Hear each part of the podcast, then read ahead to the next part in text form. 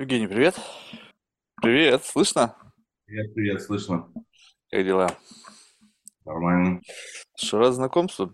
Ну, сейчас читаю, знаешь, и любопытно. Типа, э, много нафакапил и решил перейти в классический дивидендный оффлайн. Это, э, это, можешь более детально описать? Это как бы следствие как раз-таки смены ты там еще дальше пишешь, что с не- некой такой еврейской ментальности. Как я помню, мне многие мои знакомые евреи говорят, слушай, Марк, самый классный бизнес– это кэш каждый день. То есть вот там вот все в будущем, там какие-то там IPO, там это все, конечно, круто, но вот если кэш каждый день, то это самый классный бизнес. Ну, на самом деле, фухумхау. Понимаешь, у каждого своя идея. Знаешь, как говорят, чтобы э, в венчурном бизнесе э, словить хайп, ты должен минимум сделать 10, а лучше 20 стартапов. Тогда есть шанс, что у тебя один или два э, улетит в космос, как у тебя на картинке, понимаешь? Я где-то остановился на 6, 7, и просто дальше уже не было э, ну, какого-то энергии, запала, еще что-то, и, э, и решил пойти в нормальную историю. Понимаешь, мало того, что я с венчурной историей, понятно, что были опции и э, там, 17-18 год, когда еще не с крипто-тема была активна, причем не крипто как спекуляция, а еще реальные там утилитарные блокчейн-проекты. Вот. Э, и было много разных офферов. Вот, видишь, я сделал такой сальто. Мало того, что с венчура ушел в э, понятную какую-то э, историю здесь и сейчас, так э, плюс еще в офлайн, в котором никогда в жизни не работал.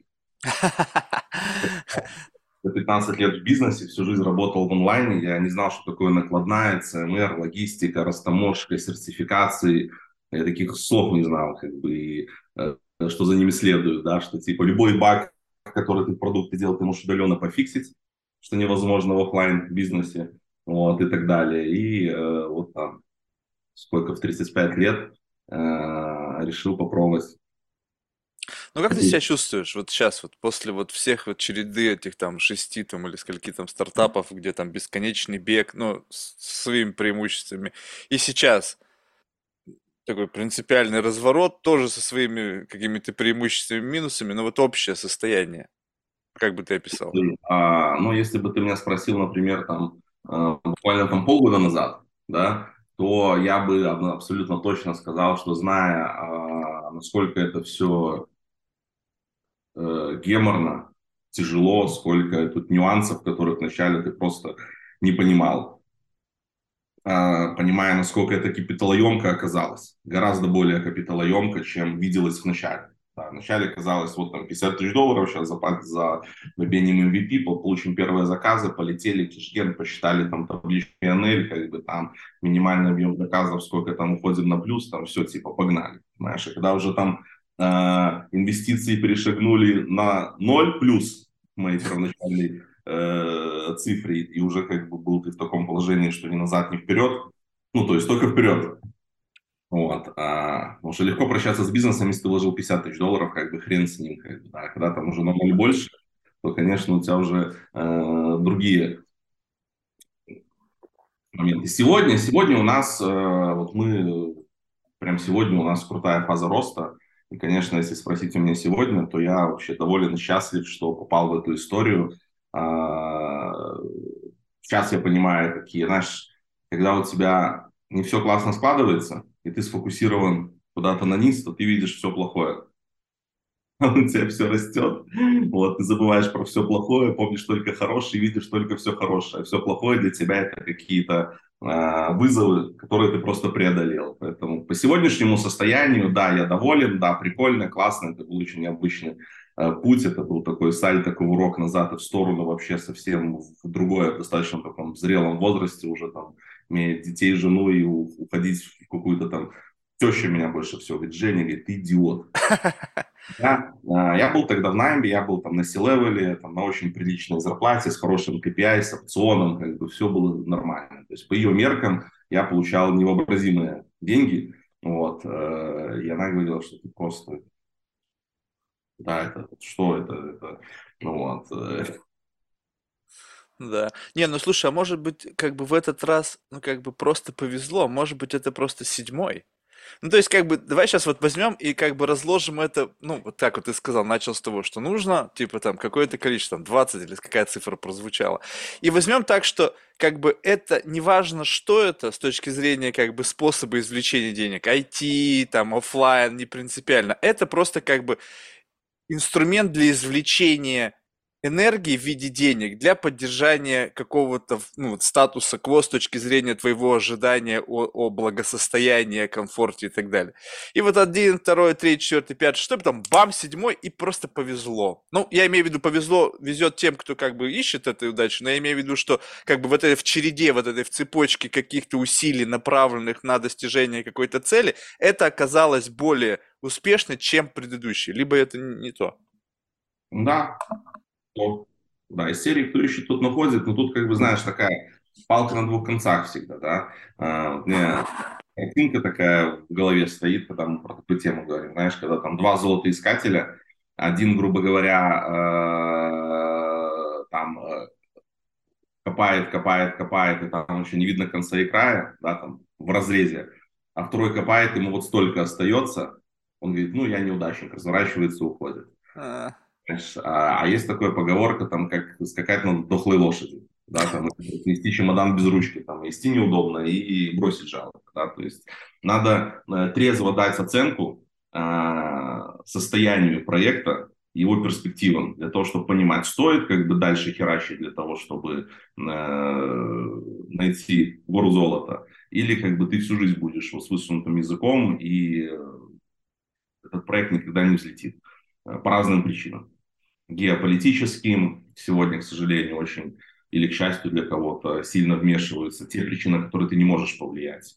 А, геоэкономические, плюс э, там э, ниша, рост ниши, трансформация, спрос предложения. Э, мы как бы в очень сложную историю пошли в том плане, что мы создавали нишу и создавали спрос. То есть мы когда пришли со своим продуктом в Москву, в Москве тогда было работать шикарно, Летай куда хочешь, продавай кого хочешь. Слушай, ты начни тогда сначала. Что за продукт? Что, то есть ты говоришь о каком-то неком виртуальном продукте, какой-то нише, я не, понятия не имею, о чем идет речь. Ну, ты так просто это, бодро начал, как будто ты уже все знаешь. Не, ну я как бы, ну то есть э, сейчас просто ты углубляется стал в детали, то есть если мы как бы поверхностно говорим о как бы бизнесе, каком-то там векторе развития, когда ты сейчас уже специфицируешь, что мы вышли там с продуктом на рынок Москвы, было бы интересно, что за продукт. Можем дальше говорить поверхностно. Не-не-не, сейчас просто ты как бы, видишь, а, беседа куда идет, туда идет. То есть как бы раз тебе идет, как бы хочется идти туда, идем туда. То есть я просто следую за твоими желаниями. А, ну, если как бы в предыстории вернуться, да, как я сказал, я всю жизнь проработал в IT-сфере, а, закончил э, радиотехнический институт по специальности программист. Первая работа там на третьем курсе программист, или на втором, я уже не помню. Вот. Э, первую компанию мы открыли после окончания института со школьными друзьями, со, с институтскими друзьями и с институтским другом и с моим одним из преподавателей, молодым аспирантом.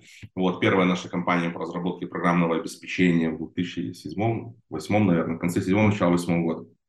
Открыли компанию по разработке ПО, которую ну, относительно неплохо продали в 16 по-моему. То есть, ну, просуществовало много лет, и, по сути, там на пике это была обычная аутсорсинговая компания, мы делали софт под заказ, преимущество веб, э, веб-решения, э, и ничего там не было такого супер. На старте, конечно, было супер интересно, потому что это твой бизнес, тебе 22 года, ты зарабатываешь свои первые там, 5 тысяч долларов в месяц, и э, там, учитывая, что это там еще было, сколько, 15 лет назад, да, ощущение того, что ты вот сегодня ты зарабатываешь 5 тысяч долларов в месяц, 22 года, вот, а там к 40 ты будешь зарабатывать уже там как минимум полмиллиона в месяц.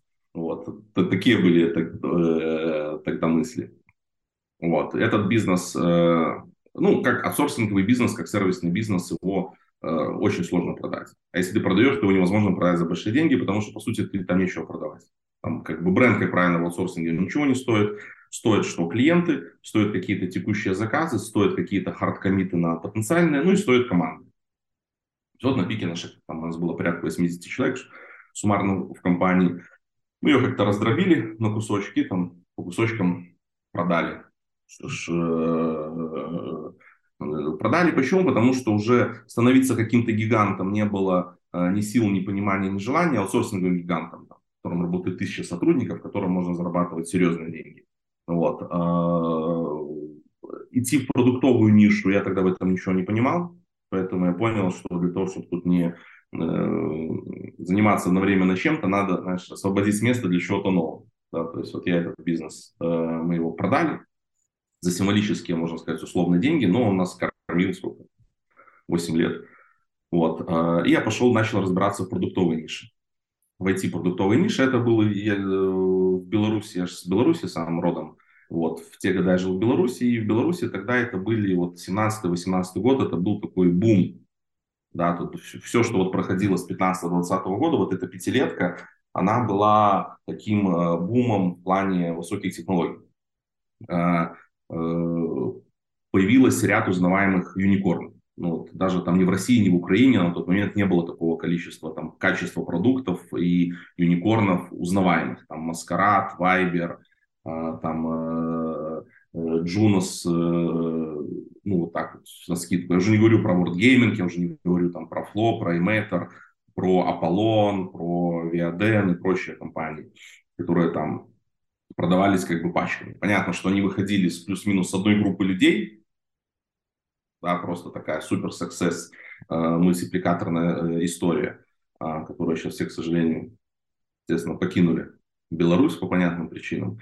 Вот. Э, ну и тогда, конечно, это было вот на слуху, это, знаешь, это было то время, когда тебя везет таксист, у него там книжка по C-Sharp лежит. Я вот завтра я буду программистом, да, тут один, второй таксист тебя везет, и там рассказывает, что он там придумал приложение, сейчас он там пилит его там с каким-то корешем, знаешь, то есть ощущение долины. Вот если ты был в долине Mm. Конечно, был. Вот. вот в долине, когда тебе на каждом углу кто-то там, пусть он там уборщик, пусть там кассир, пусть там таксист, они что-то там пытаются пилить там где-то что-то, я тут временно сейчас проще, то есть было вот это вот приятно, конференции на английском языке начали проводиться, да, то есть было, начали вот эти легенды приезжать, давать интервью, как бы, ты как бы понимаешь, что это живой человек, простой, сидит там в худи, без всяких там понтов, майбахов и лексусов с тобой, а ты понимаешь, что за ним там э, миллиарды технологий и, ну, прям вот э, такое, то есть был такой момент, что вот, ух, и казалось, что так будет всегда будет только лучше, будет, начали принимать, начали стартап-туры в Израиль делать, начали принимать с опыту Израиля, начали израильские крутые венчурки приезжать к нам там и в администрацию, там наших э, правителей консультировать, типа ВТ, парк высоких технологий и так далее. То есть, ну, было вот ощущение такое, э, в моменте сказал, что так сейчас будет всегда, будет круто, там, декрет по ВТ 2.0, э, венчурное право, там, открытые границы, отменили визы для всех въезжающих, ты в кафе видишь туристов, иностранцев, э, пичат кому-то где-то стартапы, но была атмосфера реально очень такая. Э, была атмосфера крутая, открытые границы, открытые проекты, начали инвестировать стартапы, там э, на заседаниях президента начали ходить разные стартапы, там с ним там что-то совещаться как-то где-то, он там, не знаю, понимал или не понимал, но подписывал все новые умные указы, как бы реально было такое ощущение, что вот государство как бы не мешает, даже немножко поддерживает, как бы там открыли границы, инвестиции хлынули, приехал Помпео, как бы там походил по ПВТ, пофоткался, там на тот момент госсекретарь США. Вот. Э, ну и было как бы вот такое ощущение роста. И понятно, что э, все рынулись, ну все не все, но и я в том числе рынулся в эту. То есть на фоне созданного э, собственного осознания, что нужно с аутсорсинга переходить в продукты, потому что аутсорсинг это что такое? Ты одному клиенту продаешь что-то один раз. И по сути, как бы твоя там э, масштабируемость ограничена там маржой в рамках там сервисной одной сделки. Да? А продуктовое ты сделал один продукт и продал его миллион раз. И, грубо, если твои косты вот так вот, то твоя маржинальность вот так. А аутсорсинг, оно примерно всегда вот так. Ну, может, вот так вот идет какой-то масштаб, э, эффект масштабирования, когда э, у тебя уже большая команда, и ты просто оверхеды там, э, делишь на количество проектов. Ну и плюс это интересно. Конечно, я, абсолютно, я как человек такой моногамный, сфокусированный, да, вот я, я, не, я не, не, не ментально не серийный предприниматель. Да, ну так ты шесть раз попробовал уже. То есть по сравнению со мной, который 15 лет упирается рогами в закрытые ворота, ты офигеть какой полигамный. Нет, я, заметь, шесть проектов последовательно. Ну, какая разница? Ну, одну единицу времени я занимался, как правило, одним проектом. То есть я не занимался одновременно, знаешь, там, шестью, десяти. Я не говорю, что это хорошо или то плохо, есть но моногамность в моменте, а не в принципе по жизни. Знаешь, есть люди, человек одной темы, когда вот ты там 30-40 лет делаешь просто одно, не то чтобы там что-то разное, вот одно. нет, я как раз не про это, но в единицу времени, да. То есть в одну единицу времени у меня одна женщина, в одну единицу времени у меня один проект, ну, может быть, полтора, как бы, если там они какие-то смежные, там, и спин какие-то, да, ну, с общей идеей, вот. э, Ну, ну, в целом, да. Ну, Но я достаточно быстро переключаюсь, если я понимаю, что все как бы. То есть я отпускаю тему. Если я принимаю решение, что да, это не мое по разным причинам, ну, я достаточно легко отпускаю Что за сигналы? Вот в тот момент, когда ты понимаешь, что надо отпустить. Вот, то есть можешь описать момент, когда ты понимаешь, что количество сделанных усилий, количество твоих ожиданий и всего остального, как бы они, ну, как бы вот в такой момент, когда дальше вроде как бы уже не имеет смысла продолжать. Вот что это за ощущение? Слушай, можно много говорить про умные вещи из там э, статистики, метрики, маржинальности, PNL не сходятся и бла-бла-бла, но самое правильное, я бы для себя сказал, это внутреннее ощущение, что уже неинтересно. Ты Или вера пропадает? Интерес или вера? Вера это ж вера что-то такое, знаешь, как это. Ты э, сегодня продал на миллион долларов, у тебя вера появилась. Потом не, не продавал, у тебя веры нет. Вера это такое понятие. Э, я человек приземленный, и я вот, э, вот эта вся эзотерика, это вообще не про меня. Вот. Э, я как бы про... Что такое вера? Вера это ты ее можешь поменять усилием воли, желанием и так далее. Вера это э, это что-то, что можно создать или уничтожить набором каких-то действий, фактов, аргументов, стабильных данных и так далее. Да? То есть, ну, это же это ж очень... А вот это вот ощущение... Понятно, что ощущение радости, оно тоже там ощущение радости, удовольствия, вот этого достигнутого результата, э, вот этого возбуждения от перспектив, это ж э, тоже оно базируется на чем-то. Оно же не приходит вот так вот, ну, знаешь, как там любовь к женщине, да, она же тоже редко такая, знаешь, в фильмах все. Как правило, она базируется на чем-то, да, на совокупности каких-то факторов, которые э, э, тебя устраивают. Если там по большей степени все с тобой э, структурировалось, то у тебя как бы вот э, всякое, наверное, бывает, я про себя рас- э, рассказываю, у всех все по-разному. Поэтому что касательно вот этого ощущения, да, оно тоже, понятно, базируется на фактах, на цифрах, на... Но в целом, если вот оно у тебя... Знаешь, вот я чем раньше занимался? И когда у меня вот было такое ощущение, а, вот хорошее выражение, которое мне очень нравится, чемодан без ручки, да, вот, э, и, не- не- и с каждым, там, понимаешь, месяцем, годом он становится все тяжелее. Нести его все более неудобно и бросить еще все более жалко. Да, поэтому, а, если ты понимаешь, что у тебя не летит что-то, не идет, и ты как бы бьешься, и ты понимаешь объективно, что нету рынка, что а, там э, гораздо более сильные конкуренты с неограниченными возможностями как бы зашли туда, и ты понимаешь, что тебе нечем их перебить. Ты понимаешь, что ты вообще не возбужден этим продуктом, ты заставляешь э, про него рассказывать. Понимаешь, что ты четко ограничиваешь работу, не работу. Ну, в том плане, что вот ты, допустим, вот я вечером с друзьями все про работу не говорю, потому что работа для меня это что-то такое, подумай про это утром. Стартапер, как бы владелец, он, это, для него это не наказание продавать свой продукт. Но они называют это жизнедеятельностью, понимаешь? Ну, то есть, как бы я с тобой согласен в этом отношении. Но вот, допустим, я тебе могу так про себя сказать, просто чтобы, мы, знаешь, на контрасте, как бы ты про себя, я про себя.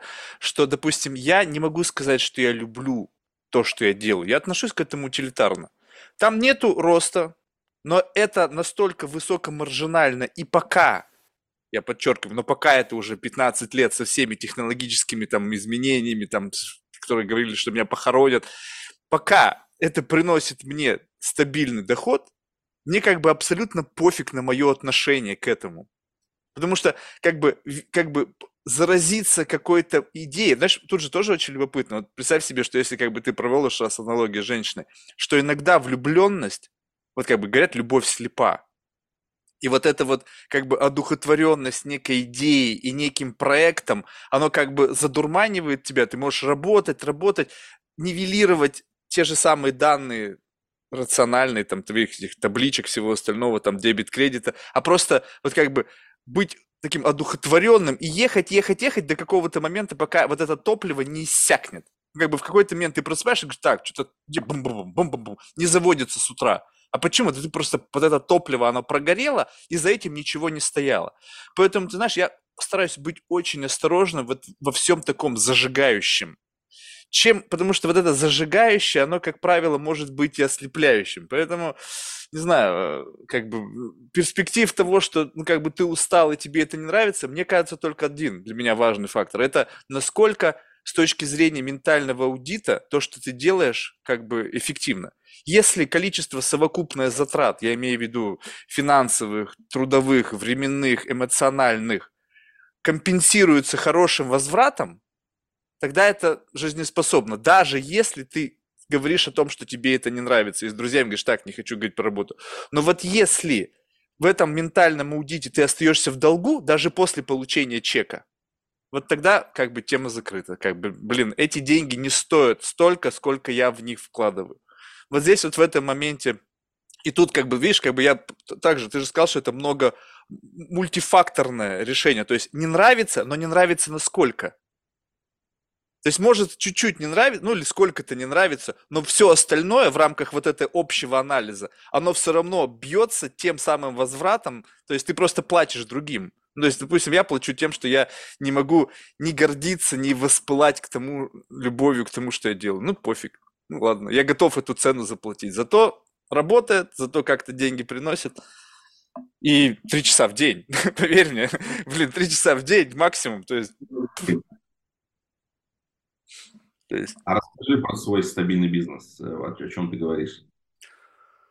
О, ну, вообще примитивно. Ну, мы занимаемся тем, что мы продаем, как бы, занимаемся дистрибьюцией цифрового контента только с возможностью таргетинга по капиталу. Ну, то есть, допустим, если ты аэробус, то тебе, продавая самолет там, за 100 миллионов долларов, нужно касаться только тех, кто в состоянии его себе позволить. То есть нет смысла стрелять из пушки по воробьям, там, Инстаграм, Фейсбук, там нет покупателей.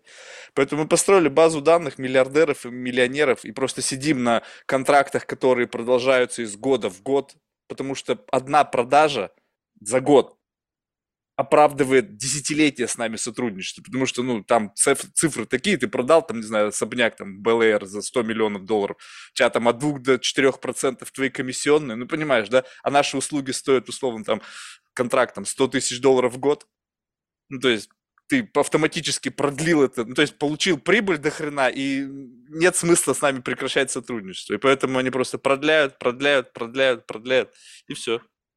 Ничего особенного. Ну, то есть абсолютно примитивно. Есть люди, которые просто это рассылают. Поэтому... По миру или по России? Не-не, это что, мир, конечно. А где ты физически находишься? Я в Нью-Йорке. Так что ну, ну, как бы проще не придумаешь бизнес. Ну, то есть, как бы как-то повезло вот нащупать это, отпочковалось из одного в другое, в третье, выросло и просто поняли, что, блин, слушай, ну пока никто... Это, это... Кстати, да, можем это более подробно обсудить, чтобы сейчас эфирное время не занимать, потому что, возможно, тоже э, найдется точка пересечения как раз-таки с этой действием. Ну, как говорится, найдется, не найдется. Я просто к тому, что, видишь, сам факт того, что идея для меня бизнеса, как человека далекого вот этой идеи предпринимательства, это просто способ извлечения прибыли. Ну, то есть, как бы неважно, как бы что ты делаешь, главное, насколько эффективен этот способ извлечения. То есть я не, не романтизирую вот то, чем я занимаюсь. О, я меняю мир к лучшему, я там то-то, то. Мне вообще наплевать. Если я найду еще какую-то одну паразитическую схему, в которой я могу из этого мира извлекать деньги для удовлетворения своих бытовых потребностей, мне вообще пофиг, насколько она в рамках всей этой новой этики и вообще добра и всего остального. Ну, то есть для тебя это в каком-то смысле как пассивный доход это не то чтобы пассивный доход, пассивный доход, это просто идея того, что бизнес, я его не романтизирую. То есть, то есть бизнес это что-то утилитарное, что-то, что извлекает какую-то энергию для того, чтобы моя жизнь стала такой, какой я хочу, ну или приближалась такой, какой я хочу. То есть, а когда я вижу, что у людей жизнь и бизнес это одно и то же, Ну, то есть, когда э, у них все жизнедеятельность, вот как ты говорил, что ты попадаешь в, в, как бы в режим жизнедеятельности, когда ты уже не разделяешь, что твоя жизнь, а что твой бизнес, у тебя все разговоры про бизнес, в общем, как таксист, который там продает постоянно идеи, там идеи с совсем это имел в виду. Я не совсем имел в виду, что твоя жизнь это твой бизнес, это наоборот. Я, я имел в виду, что э, для тебя бизнес это не наказание, и когда э, есть вне рабочее время удобный момент э, с кем-то обсудить, найти какого-то потенциального там, партнера, клиента, еще что-то, ты э, ну, это делаешь легко на автомате. Но при этом не менее важно очень четко разделять. Ну, то есть делать перерывы. Да, например, у меня там в субботу я выключаю телефон, в пятницу в обед стараюсь, не всегда получается, вот шаббат, да, я же в Израиле жил, вот, у меня пятница, обед, шаббат, э, я выключаю телефон и подхожу к нему только там, в худшем случае в, э, в субботу вечером или там уже в воскресенье утром, в воскресенье рабочий день. Вот, то есть э, какие-то дни как бы у меня там детские, я понимаю, что я должен какое-то там э, количество часов играть с детьми. Да бывает никогда их вообще не вижу. То есть ухожу, они спят, или они уходят, я еще сплю, если там поздно задержался. Прихожу, они спят, тут как бы все рано начинается, да, тут все там, э, жизнь рано начинается э, по времени, поэтому э, я как раз таки про то, что э, работа для тебя это часть жизни. Знаешь, один мой знакомый, друг детства, Э, он э, архитектор. Ну, такой, свою профессию, без какой-то там великой идеи зарабатывать сумасшедшие деньги, такой, называется, супер да, который никогда не хотел строить какую-то структуру, агентство, корпорацию, которая работает один, максимум пару помощников, но он делает супер маржинальные проекты, потому что он специалист высокого класса для, там, по миру, э, там, и Германия, и, и СНГ тоже, и там, для Америки и прочего. Вот. Э, ну и как бы, и вот он как-то делает, он делает одновременно один проект, он себе берет вот такие вот сроки, он работает не спеша, и он реально делает, вот он прям кайфует. И он, и он никогда не дает никаких скидок никому, потому что, говорит, скидка это обесценивание. Я Скидка. тоже никогда никому скидок не даю. Эм, а, и он мне как-то сказал фразу, слушай, э, ну, когда я там работал в стартап-режиме, бежал, у меня там 50 коммуникаций в день, с утра до вечера, все как бы расписано, на неделю вперед со встречи и прочим. Слушай, а как в таком режиме ты успеваешь получать удовольствие от работы? Я такой, чик, удовольствие от работы. И только зачем иначе? Зачем работать, если ты не получаешь удовольствие от работы? Ты тратишь на работу большую часть своей жизни, большую часть жизни ты как бы тратишь там без этого. Знаешь, меня так, так что-то триггернуло, я говорю, ну действительно. На самом, на самом-то деле там простая, простая истина. Да. Это во сколько лет э, произошло такое просветление? не то, что как бы понятная истина, просто я стал на это больше, я начал делать что-то конкретное для того, чтобы это воплощать э, в жизнь. Потому что в любой работе есть неприятные моменты, то, что ты не хочешь делать, то, к чему ты генетически не любишь это делать или делаешь плохо, или кроме тебя это никто не сделает, но это, это надо, да. Э, да вот там три года назад, может, когда я начинал вот этот последний бизнес свой. Вот. Это решается на самом деле понятными тоже инструментами, делегирование, да, фокусирование или принятие, что надо это сделать здесь и сейчас, не откладывание, да, не заниматься никакой прокрастинацией в отношении дел, которые ты не любишь делать, потому что оно, пока ты их ожидаешь, они тебя еще больше э, напрягают, помимо того, что их надо взять и сделать. И все, ну, его кейс, да, он делает вот исключительно то, что он любит. И все, то есть он не, не делает ничего больше, у него как бы вот э, закрыты все там его потребности, он не стремится куда-то в отличие от меня, к звездам, к там, сотмиллионным проектам, к общению с топовыми людьми там, мира сего и там, вхождению в разные там, кабинеты, офисы и прочее, что мне э, хочется, ну, специ... исходя из специфики там, моей личности, да. А он такой интроверт, как бы ему это нафиг не надо. Ему рассказывают, ну, дурак ты, зачем тебе что-то. Ты знаешь, да. вот это же тоже удивительная вещь. Вот просто вот, попробуй услышать меня. Я не знаю, смогу ли я эту мысль донести, потому что у меня проблемы с донесением мысли. Что просто иногда бывает так, что людям как-то органически везет делать то, что им нравится, и это коммерциализируется как-то совпадает на вот этот дух времени, на тренды. И я органически делаю то, что я люблю, и это востребовано. И плюс еще я делаю это так, ну скажем так, вот как бы представь себе, что ты что-то сделал, вот ну как-то абсолютно экспромтом, И вот эта вот твоя аутентичность какая-то органическая, она в тренде. То есть нас 8 миллиардов. И согласись, что если как бы это каждый какой-то тестер, то кто-то что-то может делать, что мне нравится. Я не знаю, там, плести лукошко. И вдруг в моде лукошки, и вдруг эти все лукошки покупают, а ты еще лучше всех плетешь эти лукошки. Ну, я сейчас, понятно, что утрирую, но смысл ты понимаешь, да? А иногда бывает так, вот со мной. То, что я люблю, и то, что у меня, возможно, получается лучше всех, ну, в моем представлении, да, оно нахрен никому не нужно и вообще не монетизируемо. Ну, то есть можно, конечно, попытаться сделать из этого бизнес, но как ты только будешь из этого делать бизнес, ты это убьешь. То есть ты убьешь потому что тебе нужно будет соответствовать там какому-то KPI, у тебя какие-то возникнут обязательства и так далее. Вот это вот такая pure love к тому, что ты делаешь, оно настолько как бы вот субъективно и уникально для каждого человека. И тут вопрос, насколько тебе повезло, что твоя вот эта вот органическая любовь и желание что-то делать совпадает с вот этой текущей матрицей, в которой это, у этого есть шанс там как-то монетизироваться или еще что-то. И, а я все признал, ну, думаю, ну окей, ну мне не повезло в этом мире, я как бы вынужден, я работой называю то, что я не люблю делать как раз-таки. Я не могу делегировать все, потому что это тоже такая некая иллюзия. Все равно останется что-то, что ты не любишь делать, и тебе некому это делегировать. И вот эта работа, как раз-таки, что ты должен делать, не любишь делать, и тебе некому это делегировать. Вот это работа. Все остальное, это все какие-то там брейнсторминг. О, я, если бы меня наняли брейнстормером в какую-нибудь компанию, я бы с утра до вечера брейнстормер, главное, без обязательств. И все. И все хотят, я ненавижу операционку, я хочу уйти из операционки. Вот это работа. Туда, куда ты хочешь уйти, это креативность, это хобби. Но ты хочешь сделать так, чтобы твое хобби приносило тебе прибыль. Ну вот. Так что... Насколько мне повезло. А, ну, могу сказать, что а, я не могу сказать, что это проект на а, вот в текущем виде это проект всей моей жизни там, до пенсии, до старости, до смерти, но а, я понимаю, что у этого проекта могут быть спин которые могут быть действительно ну, там, э, глобальной историей, супер глобальной, а, юникорновой как бы историей.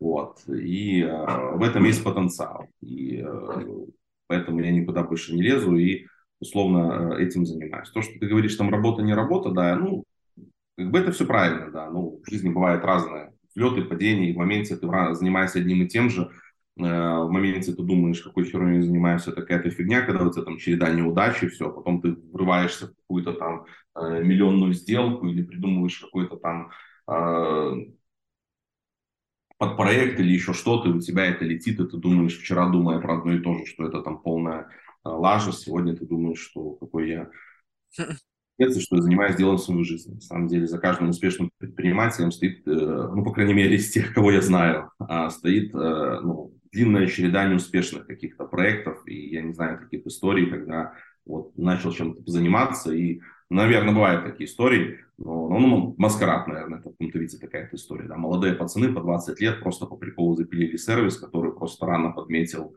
э, опытный инвестор, у которого был свой там кореш со штатами в долине, который быстренько и очень так повезло, что Супербергу очень нужно было это решение, потому что Snapchat оно появилось, потому что они купили у украинцев, и э, свое разработать они бы не успели, вот. И вот оно, как бы, знаешь, вот карты прям совпали, и тут пацаны, как бы 20-летние, стали звездами. Знаешь, два пацана по 20 лет, там сколько там было, там, э, Женя, да, и э, Сергей, э, которые резко стали там, пух, вот, резко там релокейт, один Лондон, второй Долину, как бы, там с Цукербергом общаются, все дела.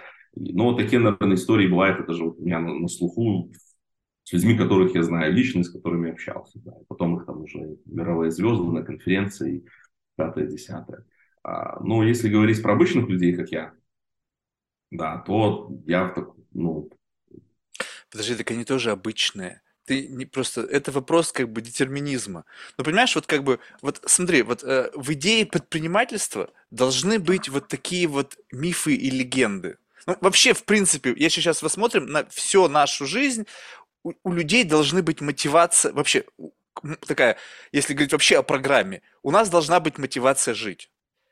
И, и дальше смотри, в, вот, декомпозируй жизнь там на любовь, уход за, там, за пожилыми, воспитание детей, работа, работа опять рак, раздвинули такой сегменты, работа, работа по найму, работа предпринимательства, работа как некий такая карьера творческая, ну, в общем, так далее. И в каждом из вот этом сегменте жизни должны быть мотивации – которые подпитываются, знаешь, вот такими условными... Раньше это были чисто мифы, теперь это условно какие-то легенды городские там, или какие-то вот истории успеха. Если говорить о некой детерминации, этим ребятам просто как бы выпало по рождению, как бы условно в генетической лотерее, стать этими лидерами для тех, кто смотрит и тоже так же мечтает. И говорит, ну вот смотри, это невозможно, мир коррумпирован, там сверху вниз там есть постоянно какие-то гейткиперы, которые тебя не пустят на следующий этаж. И говорит, вот, вот, вот два чувака, вот они там откуда-то закодили, что-то так совпало, и у тебя есть шанс. И такие все, да, точно. И поехали копать, копать, копать, копать. А шанс-то у, у этих тех, кто начал копать, 99% его нет. Но их польза по копанию коллективная, она нужна, потому что так или иначе, когда они что-то делают, они проверяют гипотезы, они что-то сорсят в какое-то общее там информационное поле.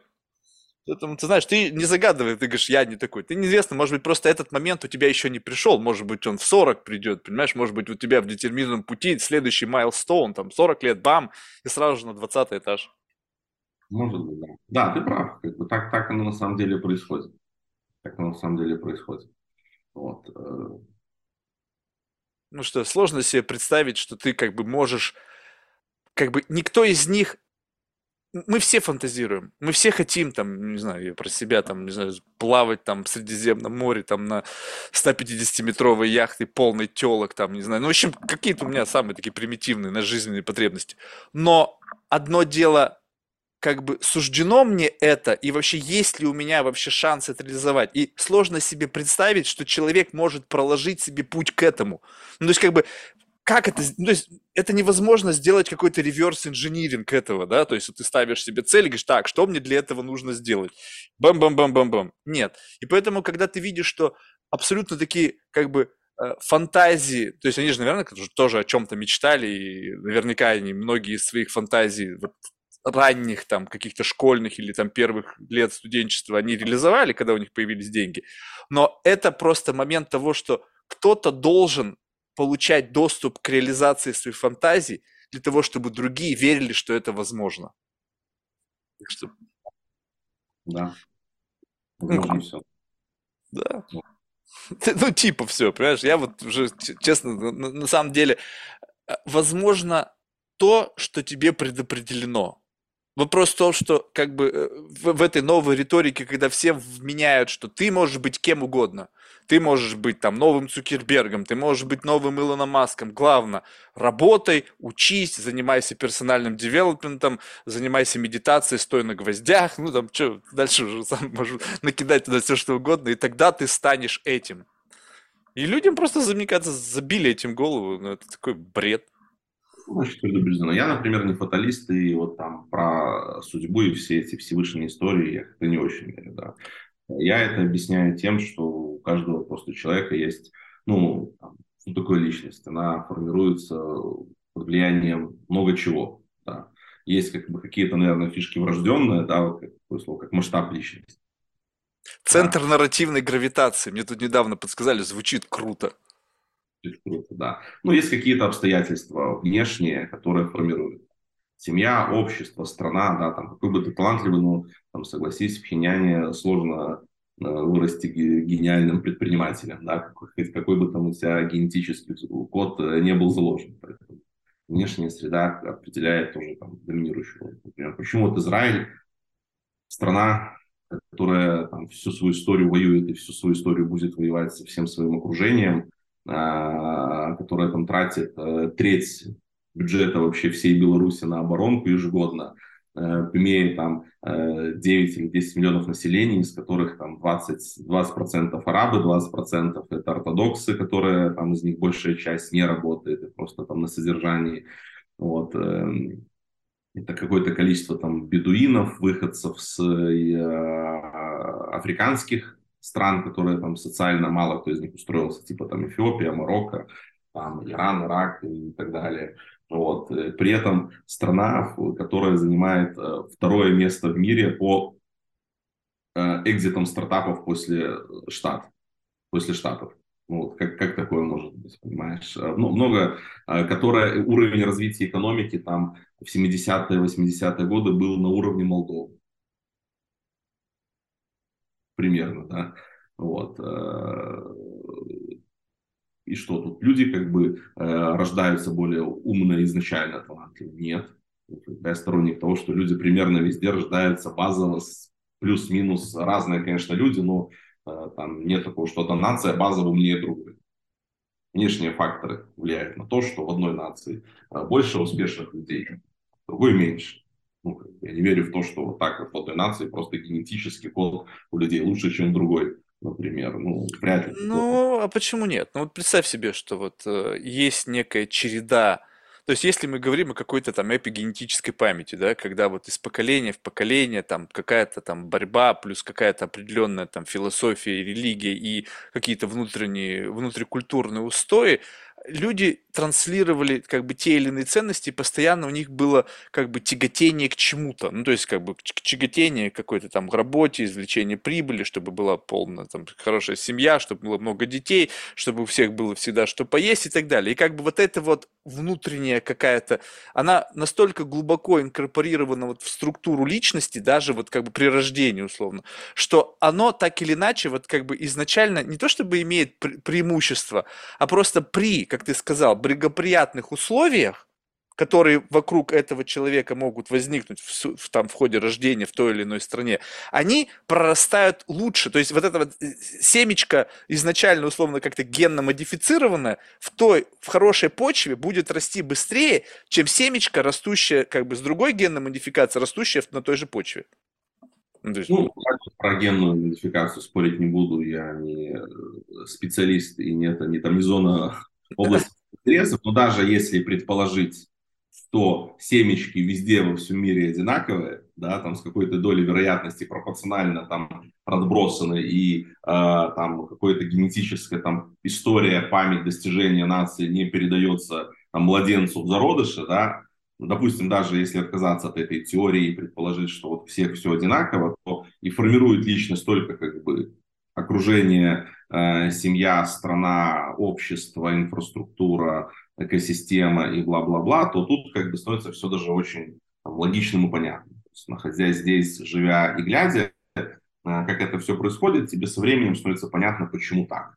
Внешне как бы не всегда очень понятно, почему так. Какая-то маленькая страна вот такая, вот, да, там производит хай-тека больше, чем вся Европа. Не говоря уже про...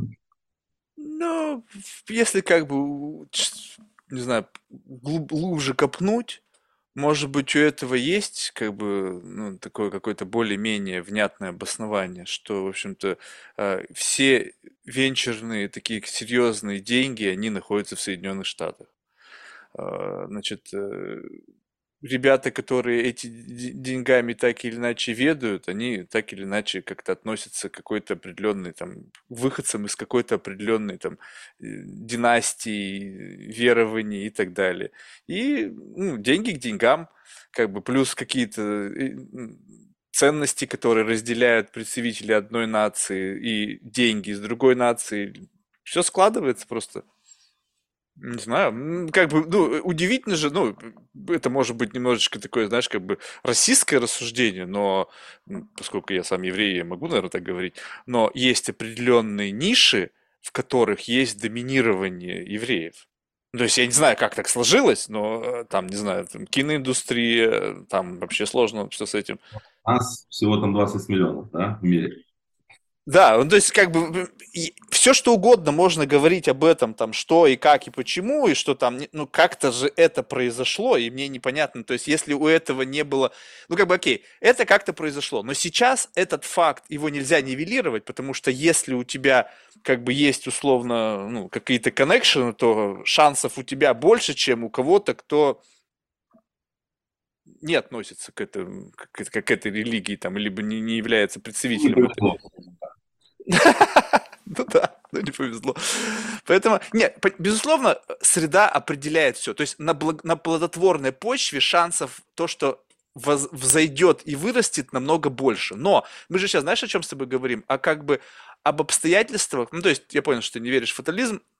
Ты поверь мне, у меня здесь нету тоже какого-то эзотерического плана. Я человек в этом отношении достаточно рациональный. Я просто, моя жизнь мне показывает, как бы, что у этого есть какое-то здравое звено. Я пока не двумя ногами на этом стою, а лишь только одной, как бы туда-сюда.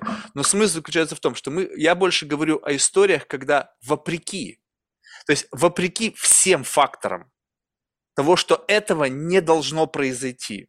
Ни по каким причинам, по твоему происхождению, по тому, где ты родился, по тому, какой ты, люди становятся достаточно успешными и в какой-то мере там великими, либо там оставляют след в истории, а кто-то и вмятину.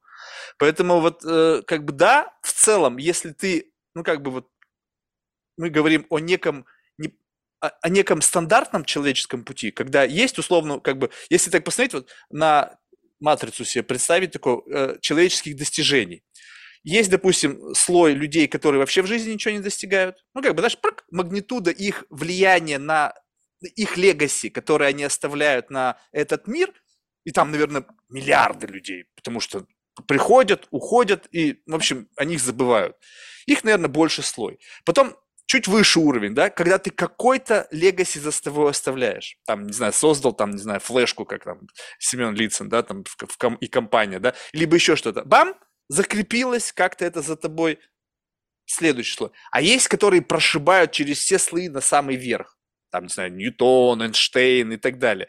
И, ну, как бы, и эти люди, я не знаю, я не занимался биографиями всех, безусловно, многие из них пришли уже из каких-то там хороших семей, где им дано было хорошее образование, и им не нужно было думать о выживании, но я думаю, что там были и те, которые пришли туда вопреки всему.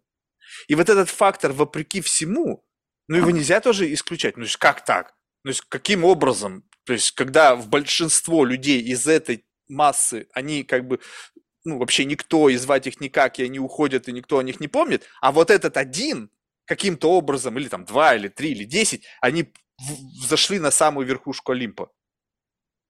Вот, и тут начинаешь думать, так, а может быть, ему было суждено туда прийти? Может быть, чтобы вытянуть тех, кто как бы потом будут им гордиться, сказать, слушай, ну ведь у нас же один же прорвался, да, как там в анекдоте в каком-то, да? Там, про Иисуса, типа, один из наших стал. ну, то есть, как-то вот в этом. И это дает такое какое-то наполнение всей нации, может быть, вообще непонятно. То есть это как бы такое абсолютно рассуждение спекулятивное, но быть стопроцентным уверенным, что ты капитан своего корабля, блин, это тоже слишком большой бет на жизнь, что ты типа все контролируешь. Нет, я не говорю про все контролируешь, да, но э, там от твоего... Все начинается с намерения, на самом деле. Твоего намерения, после намерения появляется желание, после желания появляется какая-то цель, после цели появляется план, после плана появляется детализированный план, и потом появляется действие.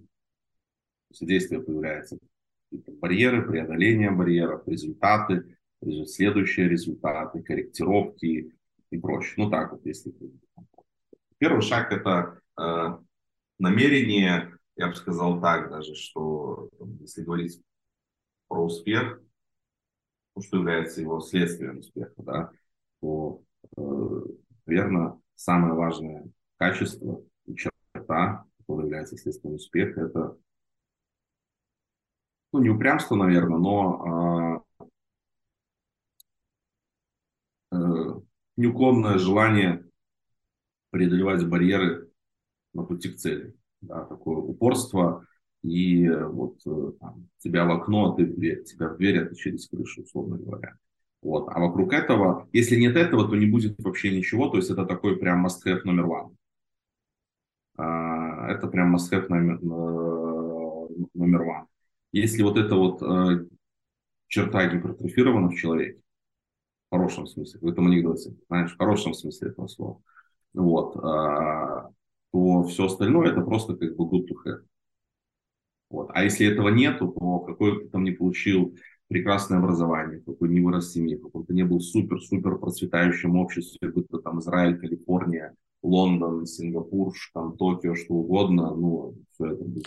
Вот видишь, это же черта. То есть это черта, с которой ты приходишь в этот мир, условно. То есть каким-то образом ты наблюдаешь за этими детишками в садике, и вот один там не мог достать там что-нибудь с верхней полки и забил на это. А другой, ну он пыхтит, пыхтит, пыхтит, пыхтит, пыхтит, и в конечном итоге достает.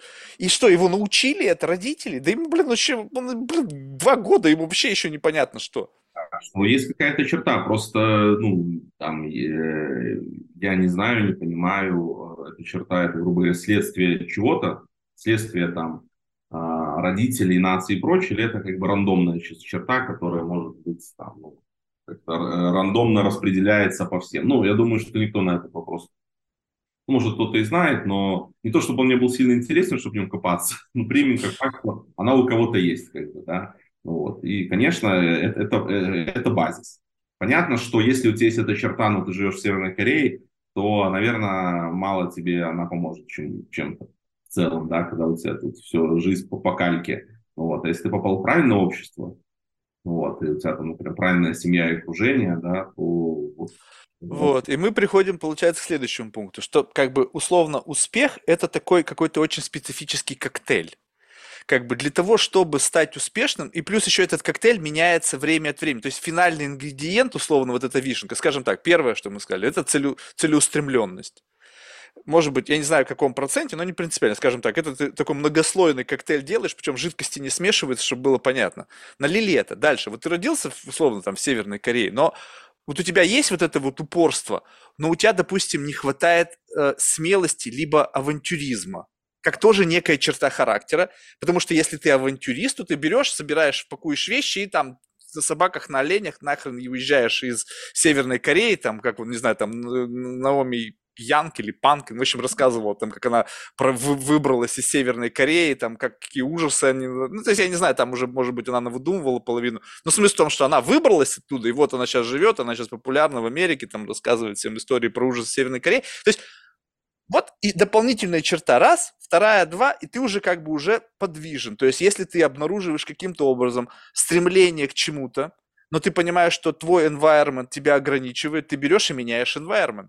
То есть вот это вот как бы приключения, дух приключений, авантюризм, те перес, переселенцы, которые из одного места ехали в другое в надежде найти, обрести какое-то новое светлое будущее.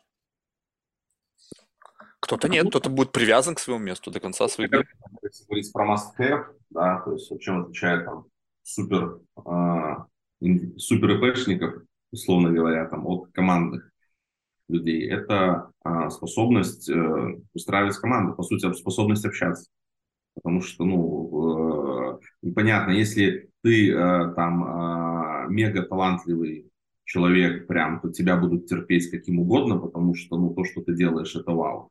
Но если, грубо говоря, говорить про более-менее какую-то стандартную историю, то без умения и навыка общаться правильно, выстраивать команды, а в идеальном сценарии это просто заражать, да, делать. Помнишь, как э, вот эта сцена с Волк Уолл-стрит, когда как бы этот, э, этот э, второй вот этот с блестящими зубами полненький, как его Джина зовут фамилию. Джона Хилл.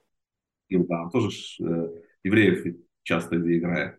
Вот, он подходит и говорит, это твоя тачка, сколько ты зарабатываешь? Он говорит, ты берешь, если ты берешь с нее работу, я прямо сейчас иду увольняюсь. Да? То есть, грубо говоря, э, ну, то есть, по сути, как бы заражать собой людей на то, чтобы они вот прям все бросали на месте, да, и вот э, шли за тобой э, без вникания в детали а что, как, а покажи, я подумаю, мне нужно переночевать, а презентацию, табличку, а гарантии, а со страха, тренажерный зал будет бесплатно, а когда отпуск, проще, да, то есть ничего этого не было, да, это типа, типа сайт, то есть вот э, картинка, которой хочется следовать. Ну, идеальный успех это, да, это упорство, а, а, это а, умение создавать команды, общаться, выстраивать, заражать людей, потому что, ну, сколько э, крутых э, компаний обломалось и просто поупускали там ниши, ну, из-за неправильной команды. Microsoft, например, да. Вот, сколько, э, ну, это из таких там глобальных примеров, да, которая просто упустила огромное количество ниш, которые у них были у ногах, у ног, просто потому что была не та команда. и сидят на своих там двух продуктах там с 80-х годов, с 90-х. Вот, э, по, по большому счету. Ну и таких там микропримеров тоже, тоже миллион. Когда классное, когда все есть классное, но команда не вытянула, разбежалась, предала, не сделала, не доработала, или там фаундер бэбиситерствует, всех из них не занимается э, своими задачами фаундера и так далее. То есть, по сути, ну, э, такой must-have э, ключевой фактор. Слушай, ну вот ты говоришь, умение заражать. Вот, ну, я бы, знаешь, как бы, как бы на это посмотрел. Вот если что-то есть заразное, знаешь, вот такой contagious вирус какой-то такой мощный, то человек не факт, что прилагает к этому какое-то осознанное усилие. Ну, то есть вот э, понятно, сейчас не нужно смотреть на попкультурные примеры, да, в кино так сделали, что он как бы кого-то там заразил, да, или там, когда это про этого Адама из этого V-Work, там тоже он там как бы заражал, там, давайте там всех там нагнем, и вот это накачивание, памп такой энергии. Но смысл того, что в нем это было, в нем есть вот этот вот как бы катализатор, такой как бы радиоактивный изотоп, который начинает условно, ну, в хорошем смысле или плохом, тут неизвестно, как это жизнь всегда приведет к какому-то итогу, но она автоматически заражает. То есть нельзя научиться заражать. То есть чем? Если ты вот белый и пушистый, в тебе... То есть не, нечем тебе заражать. Ну, то есть как бы курсы, как научиться заражать там какой-то идеей. Идея – это вот тот самый радиоактивный изотоп. Твоя вера в что во что-то, твоя как бы желание, не знаю, достигнуть какой-то цели. Вот оно. А то, что ты просто это транслируешь, это не умение, это просто выплескивание из себя своего, своих мыслей. Поэтому, мне кажется, вот заражает действительно то, когда органическое какая-то сверх большое что-то и заразное по своей природе просто прорастает через тебя, и ты это отсвечиваешь. Просто если, допустим, взять человека, который, ага, сейчас вот слушая тебя, говорит, так, вот эти вот столпы, на которых, ну, мы так несколько озвучили, я буду себе прокачивать эти скиллы, умение заражать. То есть вообще с чего начать, да? Пойти кого-нибудь там, не знаю, там, трепаком заразить для начала или как... Ну, то есть что, как, как этому научиться? Есть ли вообще чем-то, что заражать? Второе, допустим, умение общаться, ты говоришь. Вот смотри, умение общаться и строить команды, как бы это тоже, ну, как бы, как будто бы звучит все из одной истории, да, то есть если ты умеешь с людьми общаться, значит, ты как бы будешь хорошо строить команды. А вот ты знаешь, вот мне кажется, что не совсем так. Умение строить команды – это в какой-то мере, э, знаешь, это такой как бы social engineering. Когда у тебя есть необходимая цель, и это скорее будет, ну, то есть, опять же, есть, наверное, люди, которые органически просто любят строить команды, то есть мы сейчас можем этот спектр. Ну, допустим, вот я, я не могу сказать, что я не умею общаться, но я охренеть, как плохо, наверное, могу строить команды. Потому что у меня нету вот этих генов, каких-то необходимых, вот это вот, знаешь, излишнего, вот как бы, такой человеческой любви, вот этого, ну, нету, ну, не сложилось у меня так. Хотя вот братья мои сестры, они как раз-таки больше эмпаты, чем я. Но получается, что умение общаться плюс какая-то дополнительная надстройка, которая тебя, ну, как бы, вот делает именно лучшим в построении команды. То есть, как бы коммуникация – это всего лишь способ донесения информации. То есть, это просто какой-то канал, как ты открываешь рот. Но вопрос, что ты доносишь, тоже имеет значение.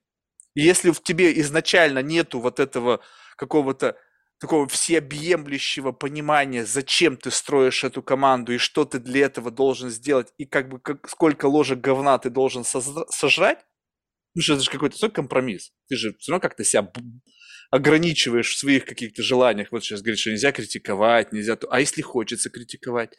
А если хочется нахер послать? А если хочется там, не знаю, еще что-то? Ты говоришь, не, не, нельзя, ты же хочешь команду строить? Вот давай, вот бирюзовый сценарий там или какой. Следуй этому, и тогда ты будешь успешен. Так вот, те, кто могут в себе проглатывать бесконечно вот эти вот порывы, либо у которых они не возникают, тогда они могут строить команды. И при всем при этом два человека могут быть классными коммуникаторами. Один, который может глотать, либо у которого не возникает, и один, который классный коммуникатор, но не может глотать. Потому что это в ложь самому себе, это путь к антидепрессантам, к алкоголизму, там, не знаю, к какому-то развратному образу жизни. Так что, ну, как бы, надо, мне кажется, всегда как бы уточнять, что как бы умение коммуницировать и строить команды, это не, как бы не из одного, мне кажется, сегмента. Ну, коммуницировать так, чтобы строить команду. Потому что без навыка коммуникации ты команду не построишь. Можно коммуницировать ради коммуницировать, и этот тебе навык ну, в моем случае. Это толку от этого никакого по жизни. Вот э, вопрос. Э, когда мне написали по поводу подкаста, вот все, что мы сейчас делаем, я задал, как мне казалось, пару логичных вопросов, на которые мне ответили что-то из серии, что а, мы на такие вопросы ответа не даем, спросите у ведущего. Mm. А что за вопрос? Логично. Вообще, а, кто вы такие, почему связались со мной, почему выбрали меня, по каким критериям, и вообще для, для какой аудитории это делается, кто, пос, кто посмотрит, вообще какие там охваты, просмотры, что это вообще за проект. Вот. А, ну, собственно... а, ну, ну, это я сказал не отвечать на такие вопросы. Потому что, ну, потому что ответы на эти вопросы, они как бы, ну, понимаешь, эти все вопросы вообще из другой оперы. Ну, то есть получается так, что как бы для какой аудитории? Да хрен его знает для какой. То есть я это делаю для себя, а не для аудитории. Поэтому как бы вопрос, что это делается для какой-то аудитории, изначально как бы не жизнеспособен. И тут вопрос, знаешь, почему?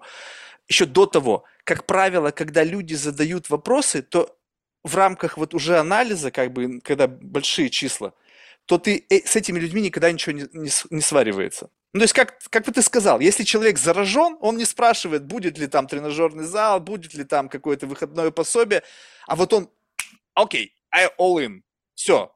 Вот с этими людьми получается. Те, которые задают вопросы, мы же поначалу отвечали на вопросы, с большой вероятностью в конечном итоге такое ощущение, что они специально задают вопросы, чтобы найти повод, чтобы отказаться. Ну, то есть, как бы, знаешь, что такой пытливый ум, он как бы не, его сходу не торкнуло, на эту идею, и он пытается найти какие-то основания для того, чтобы туда не пойти. Потому что дальше, когда люди спрашивают, типа, а почему вы меня решили пригласить? Да блин, да не почему. Ну, то есть, как бы, если есть вера в том, что в каждом человеке есть что-то интересное, то ты просто как бы занимаешься, как бы вот, можешь просто большими, э, как бы, как вот выработка, разработка полезных месторождений, ты просто большим таким экскаватором роешь породу в поиске самородков, которые тебя чем-то удивят, что-то сделают. И когда человек такой задает вопрос, мне всегда интересно, они как бы на комплимент нарываются, то есть сказать, что, блин, ты такой классный, ты на самом деле супер крутой, мы хотим тебя опоздать. Ведь, ну, как бы, нет. Да, никто не отрицает, там, что у всех людей, которые были на нашем подкасте, там какие-то достижения по жизни и так далее. Но изначально для меня важна личность. То есть просто человек, который чего-то в жизни добился, либо не добился, не принципиально. Просто сам факт, что в кадре появился кто-то, кто дожил до этих лет, кто что-то в жизни сделал, какие-то совершил ошибки, какие-то там сделал достижения, и все. Ну, то есть, как бы, давая такое объяснение, оно как бы людям непонятно. То есть, типа, а нафига тогда все это нужно, если никто не смотрит, никто, типа, ну, типа, достижения не важны, э, типа, цели никакой нету. У людей просто так голова не работает. Потому что они не видят, что в этом всем на самом деле лично для меня есть очень глубокий смысл. То есть это бесконечный поиск чего-то такого уникального в каждом человеке, что позволит изменить свое отношение к этому миру. То есть через другого человека ты как бы получаешь новый такой вид на жизнь с его угла обзора, который расширяет твое видение. Угу. Поэтому как-то... Да, да, нет, нет, все, что время тратить, это же экономия времени. Согласен, согласен, не согласен, типа, все, до свидания. Ну, хорошо. Я вообще так по жизни живу, понимаешь? Раньше очень много как бы тратил времени как раз вот на вопросы.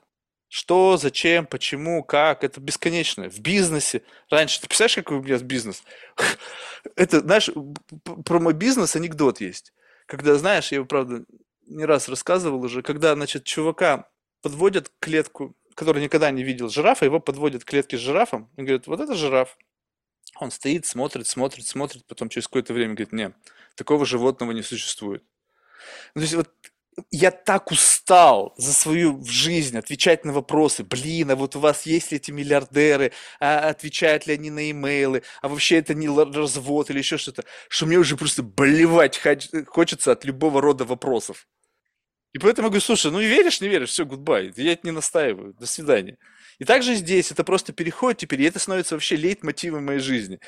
Когда есть необходимость что-то объяснять или что-то доказывать, мне автоматически становится это неинтересно. Ну, то есть, как бы, либо идет, либо не идет. Это знаешь, вот как бы эта вот идея детерминизма начинает прорастать. Что настоящее, оно вот само как-то движется. И, возможно, эти вопросы это те самые как бы преграды, которые тебе говорят, не-не-не, не ходи туда. Потратишь время, силы, энергию. В конечном итоге может ничего не вырасти. Зачем тебе это нужно? И стало лучше жить, поверь мне. Блин, я кайфую.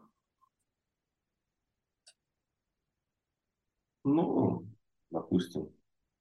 Ну нет, это, это не совет для, для повторения. Вот пример тебе приведу, да, противоположной а, стороне. А, у меня была как-то встреча с одним уважаемым инвестором, угу. Который со мной встретился совершенно случайно, потому что у него нашлось окно, он прилетел сюда там на какой-то короткий промежуток времени. И встреча началась примерно из того, что у него жесткий тайминг, там 40 минут на встречу или сколько-то, что он а, брифли посмотрел, чем я занимаюсь, и что он в такую историю инвестировать не будет, потому что это не стек его интерес. Ну, коли мы уже встретились, он как бы хочет нести этому миру пользу, там, я хороший парень, давай постараюсь тебе быть полезным.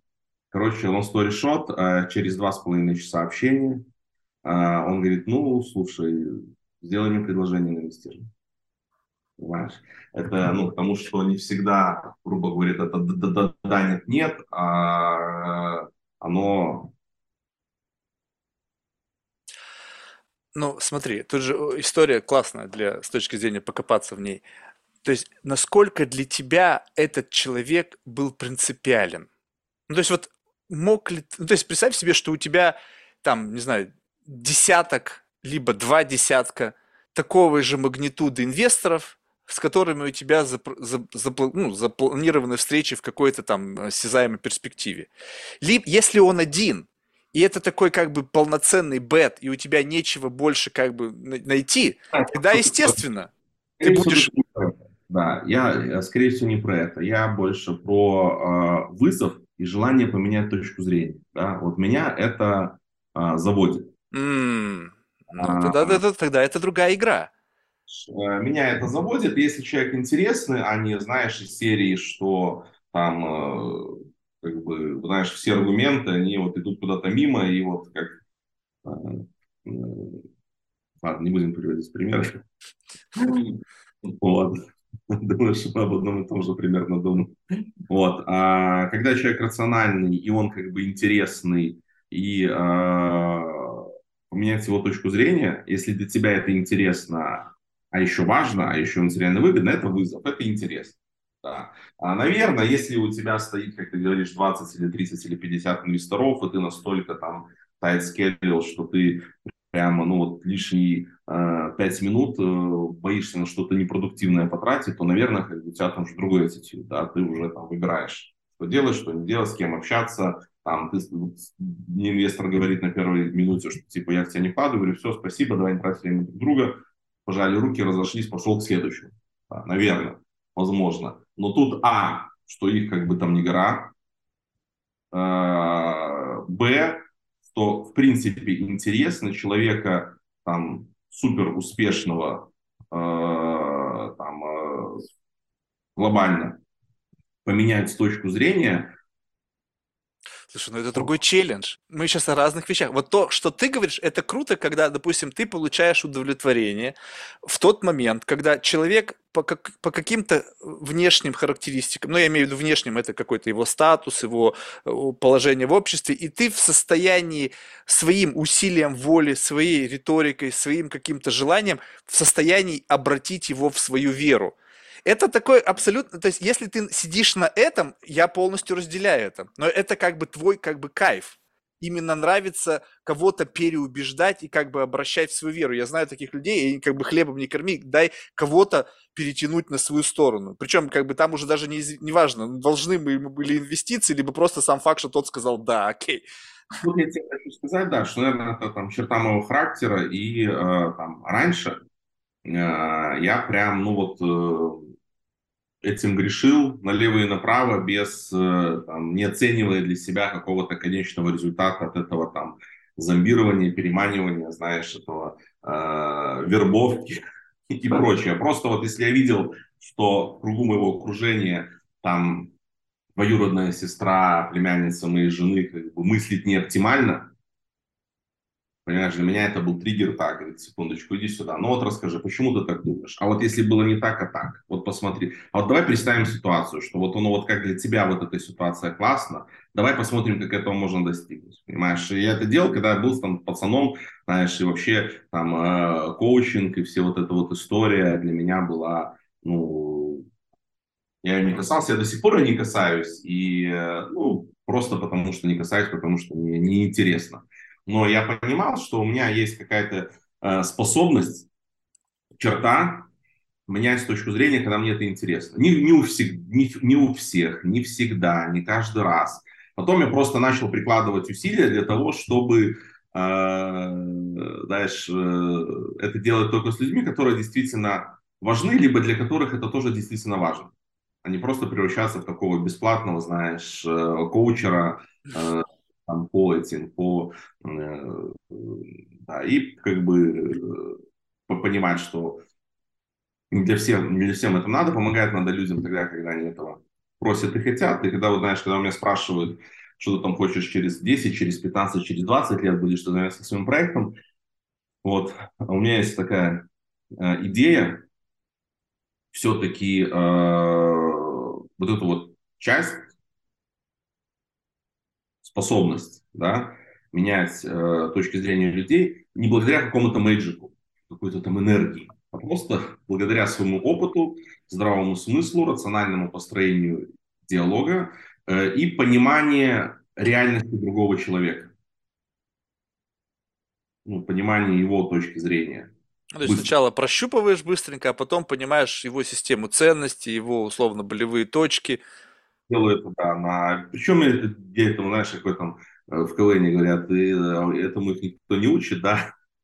То есть это ну, как какая-то вот, э, знаешь, кто-то там на шпагат садится, понимаешь, ни дня на гимнастику не проходивший, кто-то там, не знаю, там, то на удар бьет, ни разу боксом не занимавшись, кто-то там, не знаю, там поет, ни разу там в консерватории не учившись, кто-то вот может ну, условно, какой-то талант такой, который как-то пророс под воздействием среды, не знаю, особенностей, еще чего-то. Да, мне, безусловно, помогает в э, бизнесе, в работе, в коммуникациях, прочих, которые я просто понимаю, что когда придет время, когда придет время, э, и когда я смогу этому уделять гораздо больше времени, э, я буду просто это... Ну, я пока еще не понимаю, в каком формате это будет, но это из серии там знаешь, какого-то там продуктивной Тони Робинсщины, знаешь, там, там не коучинг ради коучинга, понимаешь, а, а э, ну, что-то такое полезное. Это индивидуально или в массы, или еще как-то что-то. Плюс э, есть желание где-то выступать, делиться. Я там преподавал 5 лет или 6, я уже не помню. Читал лекции, причем точно не из-за денег, конечно же. Потом я был до момента э, иммиграции из Беларуси, я был свободным лектором двух вузов которых бесплатно как бы читал лекции, и там порой, когда я был там в ударе, или там, знаешь, вот заходил как бы это, то там лекции были чуть ли не самыми там э, собираемыми. То есть есть вот это вот желание просто делиться, доносить информацию без какого-то там обмена крысного. Да, вот не, э, не понятная идеальная история, когда ты делаешь то, что прямо тебя прет, и в обмен ты получаешь там материальное вознаграждение, компенсацию, что угодно, что покрывает все твои там косты, ты прям какой там, как Форест Гам, помнишь? Как, там, теперь нам о деньгах не стоит думать, ну хорошо, одной проблемы меньше.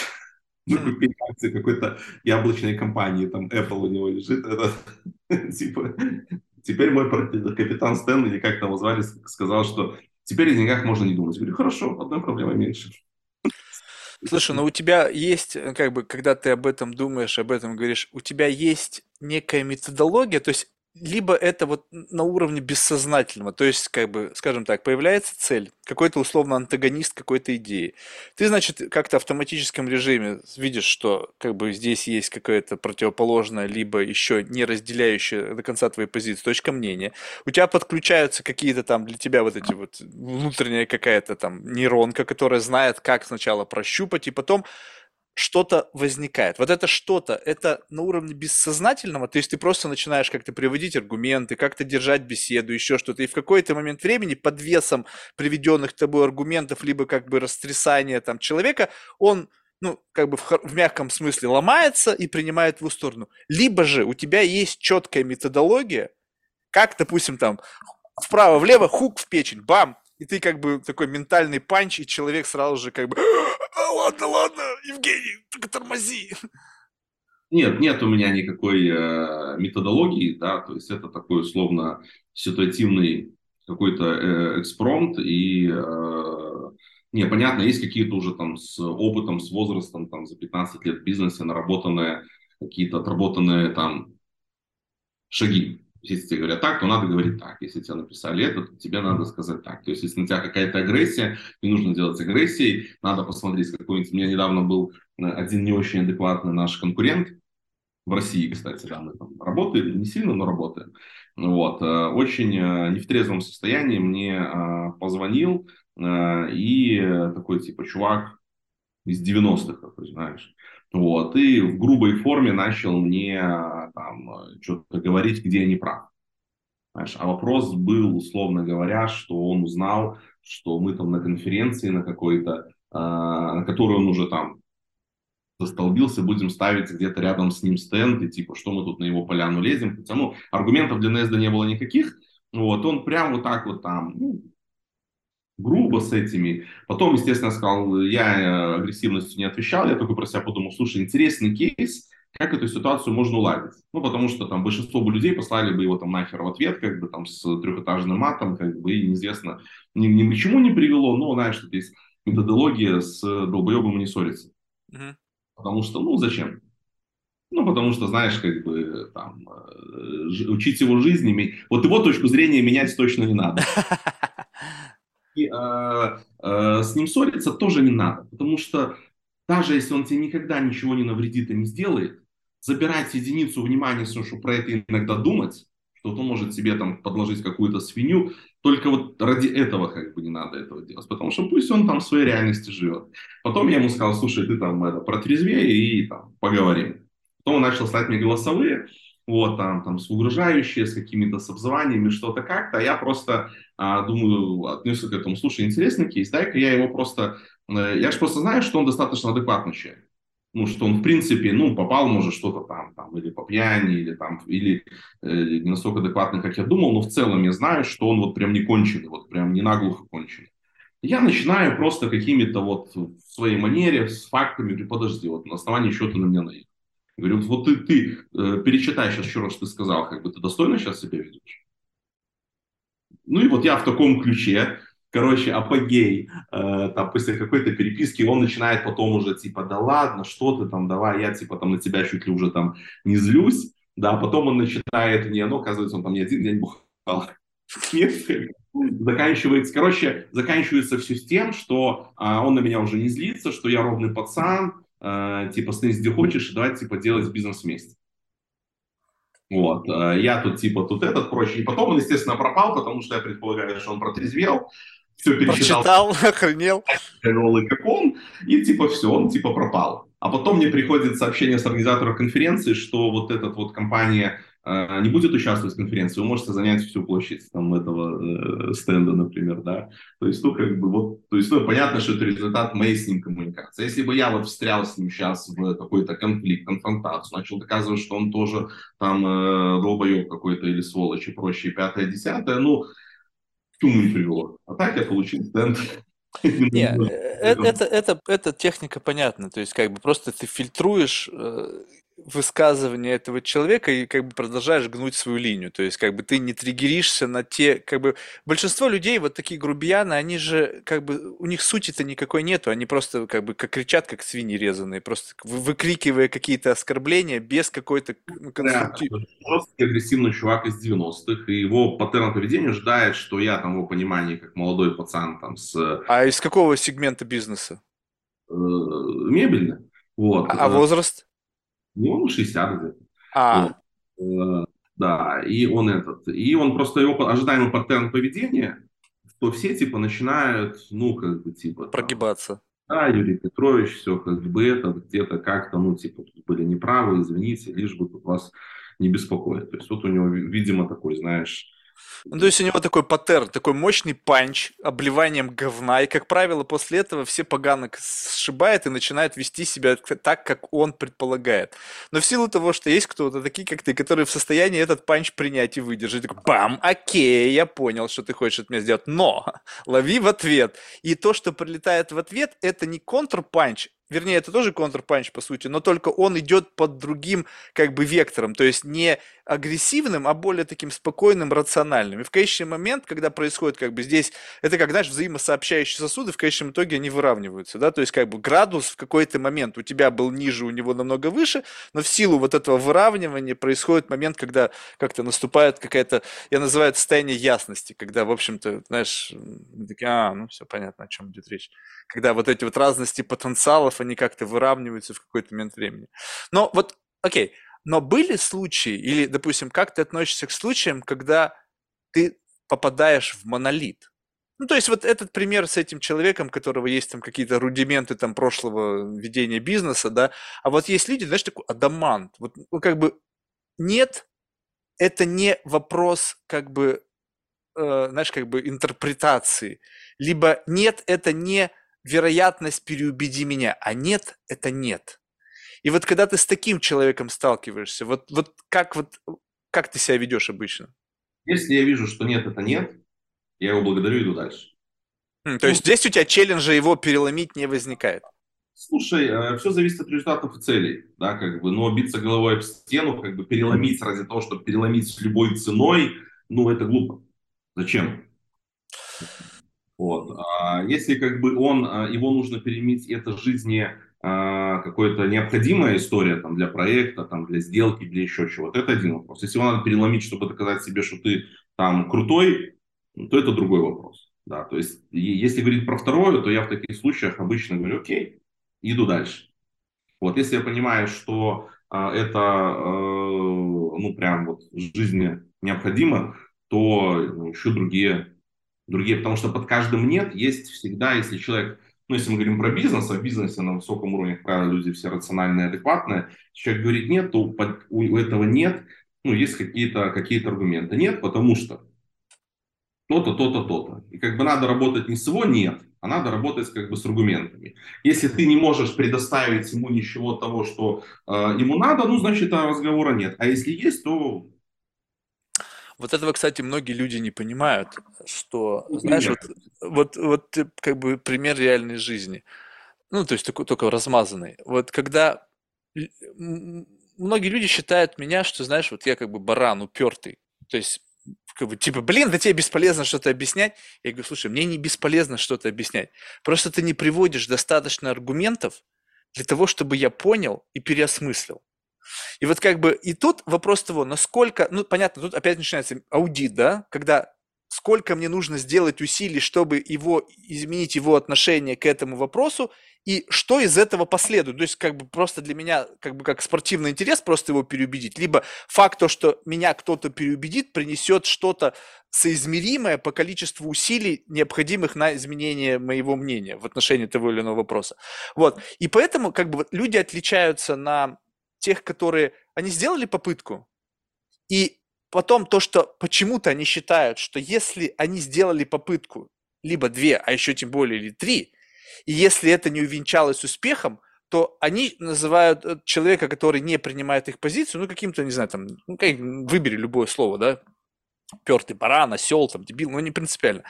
А я вот на это всегда так смотрю, что у меня есть, возникает задача. Мне нужно убедить человека в чем-то. Как ты совершенно справедливо подметил, не принципиально как бы слова нет, принципиально почему нет. Если человек готов ответить хотя бы на этот вопрос, что крайне редко бывает с такими людьми, которые вот я описал, там нет, и оно такое холодное, одинокое, как бы еще и с эхом нет, и все, и там вопрос, почему нет, как бы, иди нахер. Вот, поэтому, но как, сколько ты в состоянии поддерживать это вот, э, как бы, ну, если это диалог, да, сколько ты в состоянии пытаться, сколько попыток ты готов как бы сделать, прежде чем ты сдашься. Вот это, мне кажется, очень сильно определяет поведение человека, когда ты не сдаешься при первых там двух или трех попытках, а потом просто вместо того, чтобы как бы принимать условное поражение в этом вопросе, ты просто другого человека наделяешь определенными характеристиками, чтобы внутри тебя не возникло как бы чувство как бы неудовлетворенности. Ну, то есть как бы ты меняешь э, свое отношение к человеку для того, чтобы тебе не казалось, что ты проиграл. И это идеально работает у людей. То есть они попробовали, не получилось, а, ну тот осел, все. И как бы все в елочку. Я пробовал, у него он показался дебилом, и типа я сделал все, что от меня было возможно. А на самом деле получается не все. Что э, я сторонник, знаешь, такого как бы бранием на измор. Ну, то есть мои разговоры могут затягиваться на года, когда, знаешь, кто-то мне сказал однажды нет, и я как бы постепенно, постепенно, из года в год, в медленном томлении, как бы иду, иду, иду, и в какой-то момент там какая-то микротрещина, и я туда пролезаю.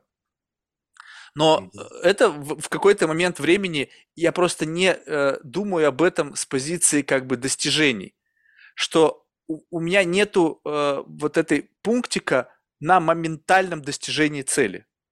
То есть как бы цель для меня, она всегда как бы какая-то такая эфемерная, она размазана. И если кто-то мне говорит нет, то я воспринимаю это нет как некий нет в этот конкретный момент времени. То есть вот сегодня ты в таком настроении, сегодня у тебя такая картина мира, сегодня у тебя такое представление о том, что я делаю, о том вообще, как это происходит. Я говорю, ну окей, свяжусь с тобой через какое-то время. В этих промежутках ты просто начинаешь сорсить какой-то набор информации, который позволит пере, как бы перекалькулировать в следующий раз модель принятия решений и так далее.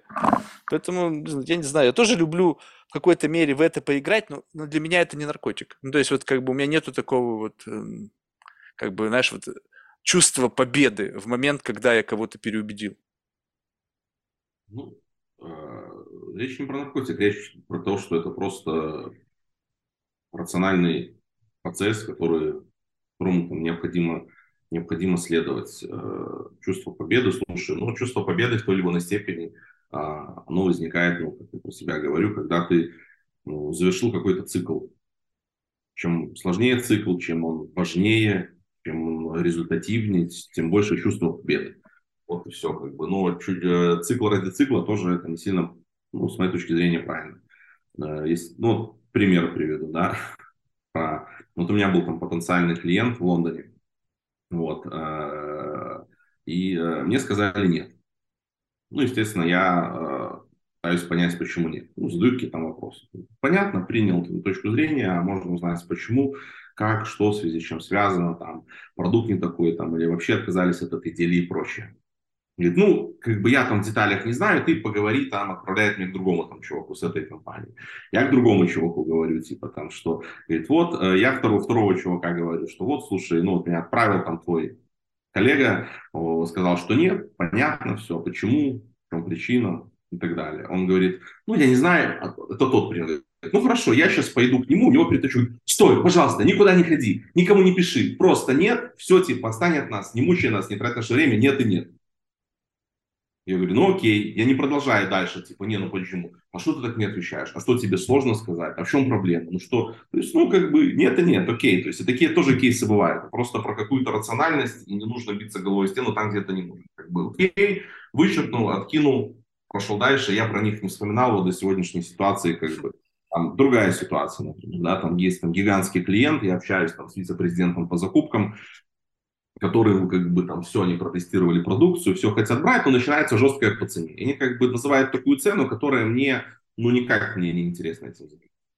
Вот. И он как бы стал, причем я понимаю, что я как бы аргументы, что, дружище, ну ты не найдешь на рынке нигде, нигде такого, но это не может быть такая цена в принципе, как бы, или говорит, ну покажи мне, кто, у кого, если тебе это реально надо, ты, ну ни у кого за такие деньги не купишь. Поэтому, ну давай как-то тут не душить авторитетом там миллиардной компании и это забирать. Он говорит, нет, ну там чуть-чуть подвинулся, но нет и все. Я говорю, окей. Я говорю, я говорю, ну я не могу идти в эту сделку. Как бы он говорит, ну тогда we are closing the doors. Я говорю, ну хорошо. Ну вот, потом проходит, я ставлю себе напоминалку через две недели подумать про это. Мне там всплывает напоминалка, я сижу, думаю, вот так, дай-ка посмотрю, у него бюджет такой-то. Позвоню-ка я линейному сотруднику этой компании, начинаю расспрашивать, а какие вам нужны функции. Потом начинаю думать, а что если мы сделаем продукт дешевле для них? Ну, у них там потенциальный объем заказов может быть там миллион, например. Если сделаем для них дешевле, начинаем думать комплектацию, придумываем, как реально там сэкономить, что убрать, что выкинуть, как это облегчить, как это все, чтобы там выйти в ее сцену. Говорю, слушай, вот у меня есть ну, естественно, я ему не продаю это, что мы тут сделали там из, из нашего продукта какой-то. Ну, вот мы, типа, у нас есть более облегченная версия. Я говорю, давай встретимся. Говорит, давай. Хотя, в принципе, потом он мне не отвечал ни на что. Вот как бы на следующую неделю там уже ассистентка его написала, назначает условно встречу. Я как бы говорю про то, что а, ну, если думать... Нет, ну, ты еще тот, тот кейс, который ты описал, так это получается, ты сломался под его условия, а не он сломался под твои. Ну, как бы ты же, ты же обеспечил ту цену, которую он тебе обозначил. Просто путем оптимизации бизнес-процесса, изменения издержек, облегчения продукта. Но в конечном итоге он обозначил цену, и ты эту цену под, подтянул, условно, как-то видоизменив продукт или его свойства, или там наполнение. Этот цикл еще не закончен, и сейчас моя задача в том, чтобы продать ему, потому что может быть какой сценарий? Может быть сказал, нет, я типа такой продукт не хочу, mm. хочу он тот. И тогда как бы вопрос точно закроется. Mm. И тут моя задача ему продать другой продукт, объяснить ему, что он ему подойдет, привести какие-то примеры, аргументы и продать ему другой продукт за его бюджет с сохранением для меня плюс-минус той же маржинальности. И вот мне это предстоит условно сделать. Mm. Ну, я к этому пришел благодаря тому, что подумал, как бы, перспективы сделки, там, использование их бренда у себя там в портфолио, там, бла-бла-бла. Вот, поэтому, э, ну, я к тому, что после нет может идти как бы разные сценарии. И тут не, нет какого-то инструмента, понимаешь? Я, в принципе, не люблю какие-то шаблонные инструменты в общении, потому что, знаешь, я вижу чуваков, которые насмотрелись каких-то там, не знаю, коучей, там еще что-то, и вот они лепят какой-то, вот знаешь, где, где не попадет, понимаешь, вот у них там чему-то научились, это как, знаешь, это как вот э, человек, который в танце знает два движения, он под любую музыку танцует одинаково. Да-да-да. Танцует одинаково. Вот у него есть два движения отработаны, чуть быстрее, чуть медленнее, и это вот примерно выглядит так же, понимаешь, то есть, ну, то вот возвращаясь к тому вопросу, там, про какие-то инструменты, методики, что я тут как-то...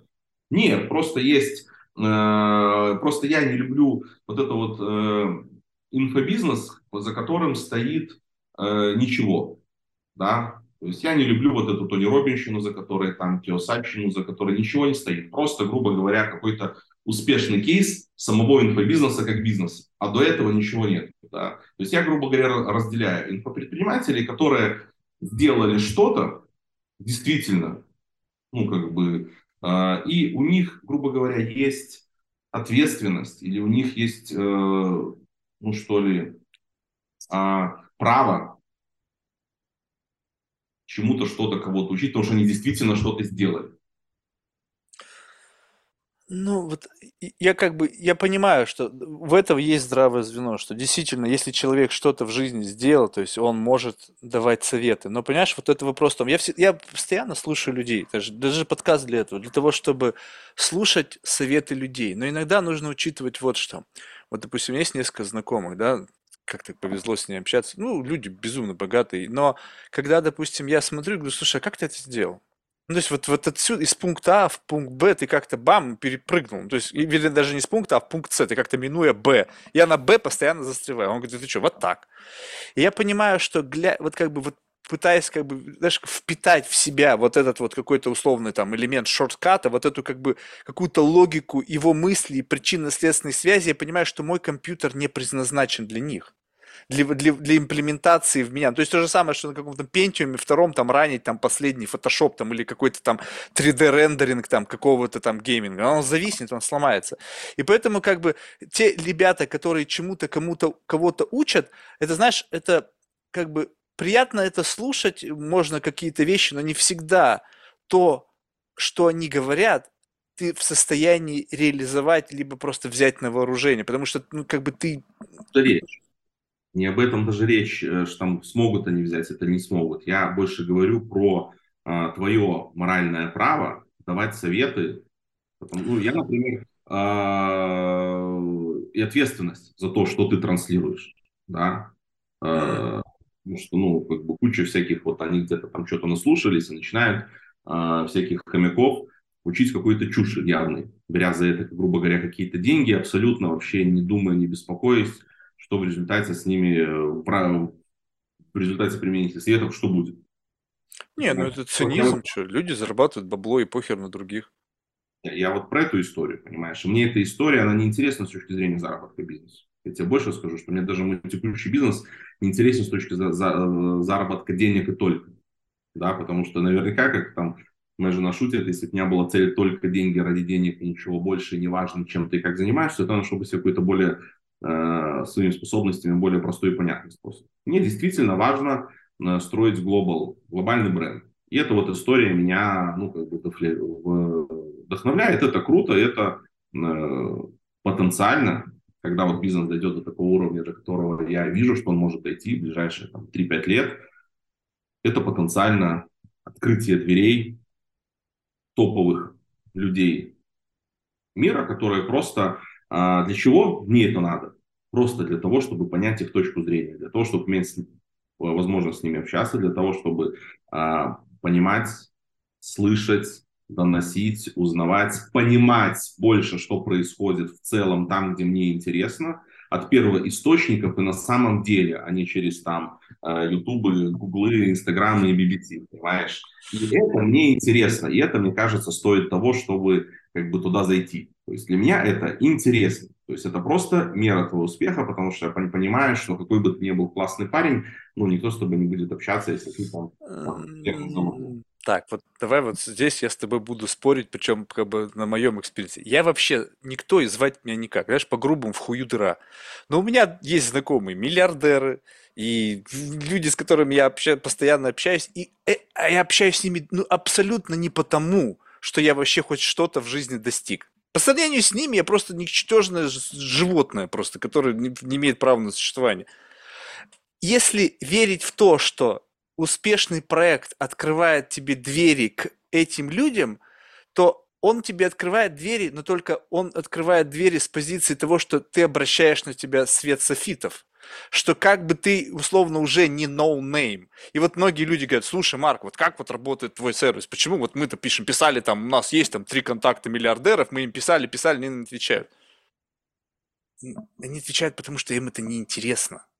Тот факт того, что ты достиг их этажа, либо смежного этажа, на котором их уже очень много, и там каждый из них в той или иной степени успешный, появление нового успешного не гарантирует то, что им будет с тобой интересно разговаривать.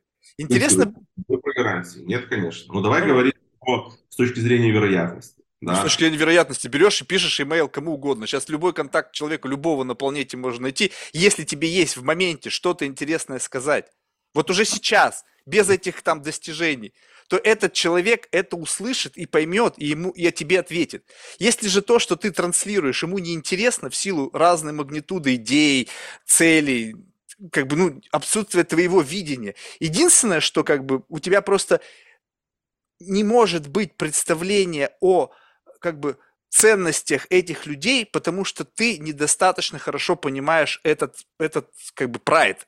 Там, там нужно повариться, чтобы понять, что для них ценно, что для них имеет значение. И поэтому, когда человек с другой системы ценностей и своими какими-то амбициями, желаниями рвется туда и пытается манипулировать вот этими рычагами в его на его слою, которые работают, либо еще работают для более низших слоев, где ты чувствуешь, что вот я, я сумел. И ты те же самые инструментарии туда транслируешь. Естественно, они говорят, слушай, чувак, ну неинтересно, просто игнорят тебя.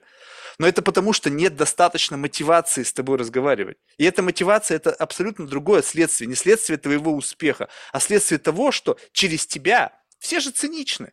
Ты хочешь через них постигнуть мудрость, что-то там из первых источников потреблять. Ну да, Видишь, ты же цинично об этом говоришь, ну как бы ну, прагматично, давай правильно, чтобы не было негативной коннотации. Но они-то тоже самое хотят. Они ведь тоже не остановились в своем росте. Ты для них точно так же интересен, как ты для них. И если ты сможешь для них уже сейчас стать таким интересным человеком, который способен их наводить на какие-то мысли, то тебе не нужно строить компанию. Вопрос в другом.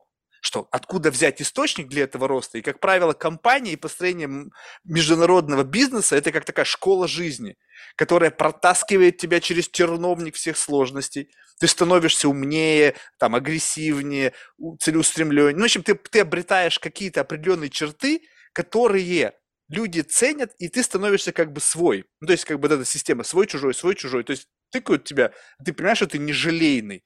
Понимаешь, что ты прошел через вот этот огонь, воды и медные трубы, и с тобой можно, по крайней мере, на равных разговаривать. Ты знаешь, что такое боль, ты знаешь, что такое там достижение цели. А когда ты как бы пытаешься, ну, понять, как это, правила игры, то есть тебе же не обязательно быть классным игроком в покер, чтобы понимать правила игры.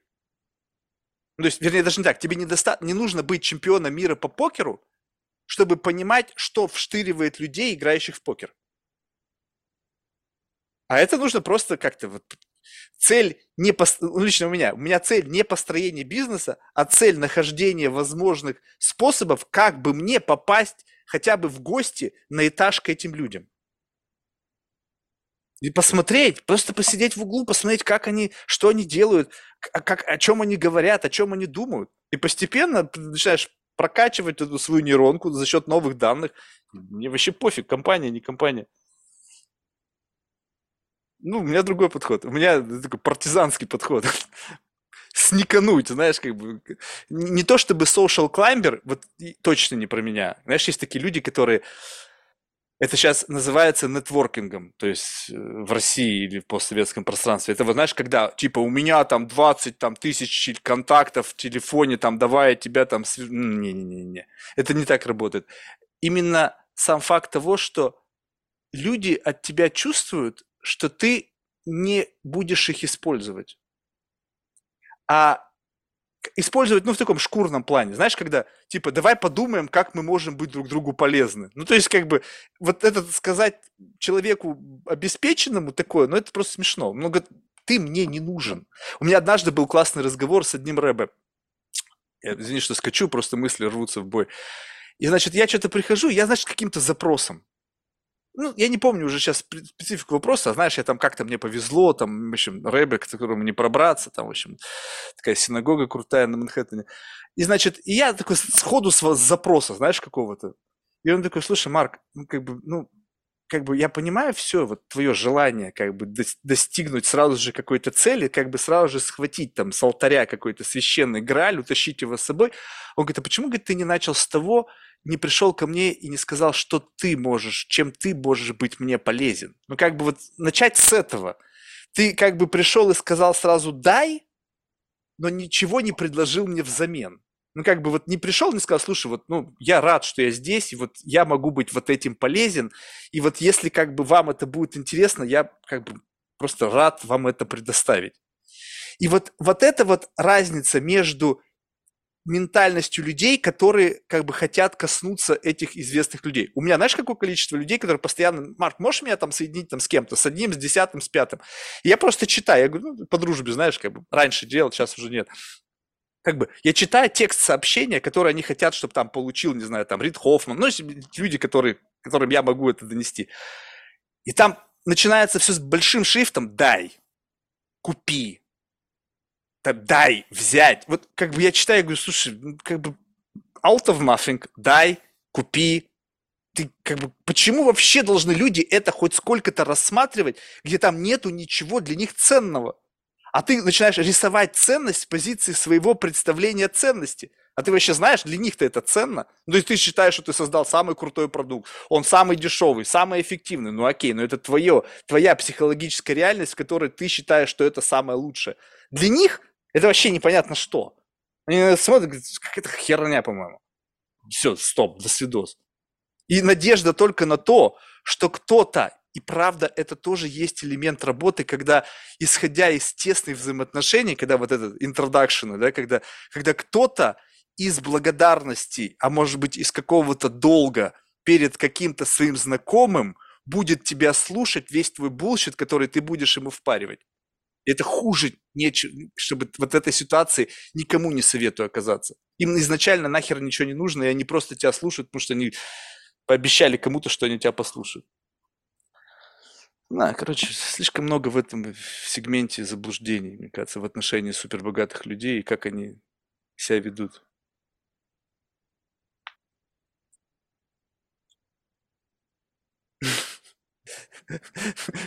Вообще никаких, никакой, никакой рефлексии на услышанное не возникло. Ну, ты говоришь логичные вещи, как бы, да, я тоже понимаю, что нельзя, не то, что там успешным, богатым людям приходить с запросом, дай, купи, любым, если ты хочешь, ну, какого-то диалога, какие-то отношения, да, как говорят, там, friends first, business second, ну, то есть, как бы, пойми, что надо. Ну, вот я же пример, как бы, с этим товарищем израильским приводил, показать, что, ну, что э, тоже в эту область, что я направил усилия на то, чтобы понять, что ему надо, и предоставить то, что ему надо а не тупо слепо пытаться втюхать то, что у тебя есть, потому что у тебя это только есть. Понимаешь, это же вообще не то же самое. Да? Что если ты хочешь кого-то что-то попросить, подумай э, сначала, чем ты можешь ему помочь.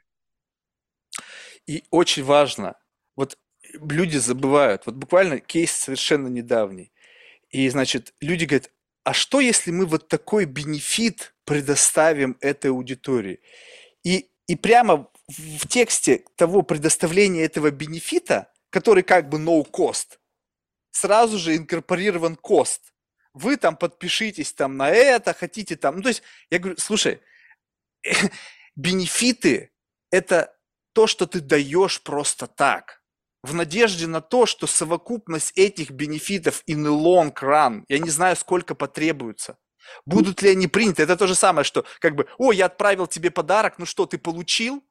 ну что ты получил, а какой твой ответ на то, а почему ты мне не пишешь, не благодаришь? Не-не-не, это как раз-таки о истории, когда ты шлешь подарки, шлешь, шлешь, шлешь, шлешь, и неизвестно, сколько тебе придется их прислать, и вдруг в какой-то момент времени какой-то подарок будет как бы финальным, и человек скажет, блин, ну как бы вот ничего для этого человека не сделал, а он вот не забывает обо мне, как-то, блин, ну просто это как, знаешь, необходимая доля э, твоего импута в формировании какого-то аутпута, который ляжет в основу траста и доверия, вот это вот. И все, как бы, это, это моя была болезнь, когда я эмигрировал в Америку, все шортят. Я не знаю, на постсоветском... Все. Ну что, поехали, завтра, вчера, там, бум-бум-бум, быстрее, быстрее, быстрее. И в силу того, что абсолютно отсутствует у этих людей другое время. Несмотря на то, что в одной системе координат оно намного эффективнее используется, и они движутся ну, просто с бешеной скоростью по отношению к тебя, ну, с точки зрения там, накопления капитала, там, не знаю, ну, в общем, всего. Но с другой стороны, их время с точки зрения необходимости принимать решения, оно почти не ограничено. То есть от принятия решений в отношении тебя в жизни ничего не поменяется. Ну, то есть абсолютно ничего не изменится.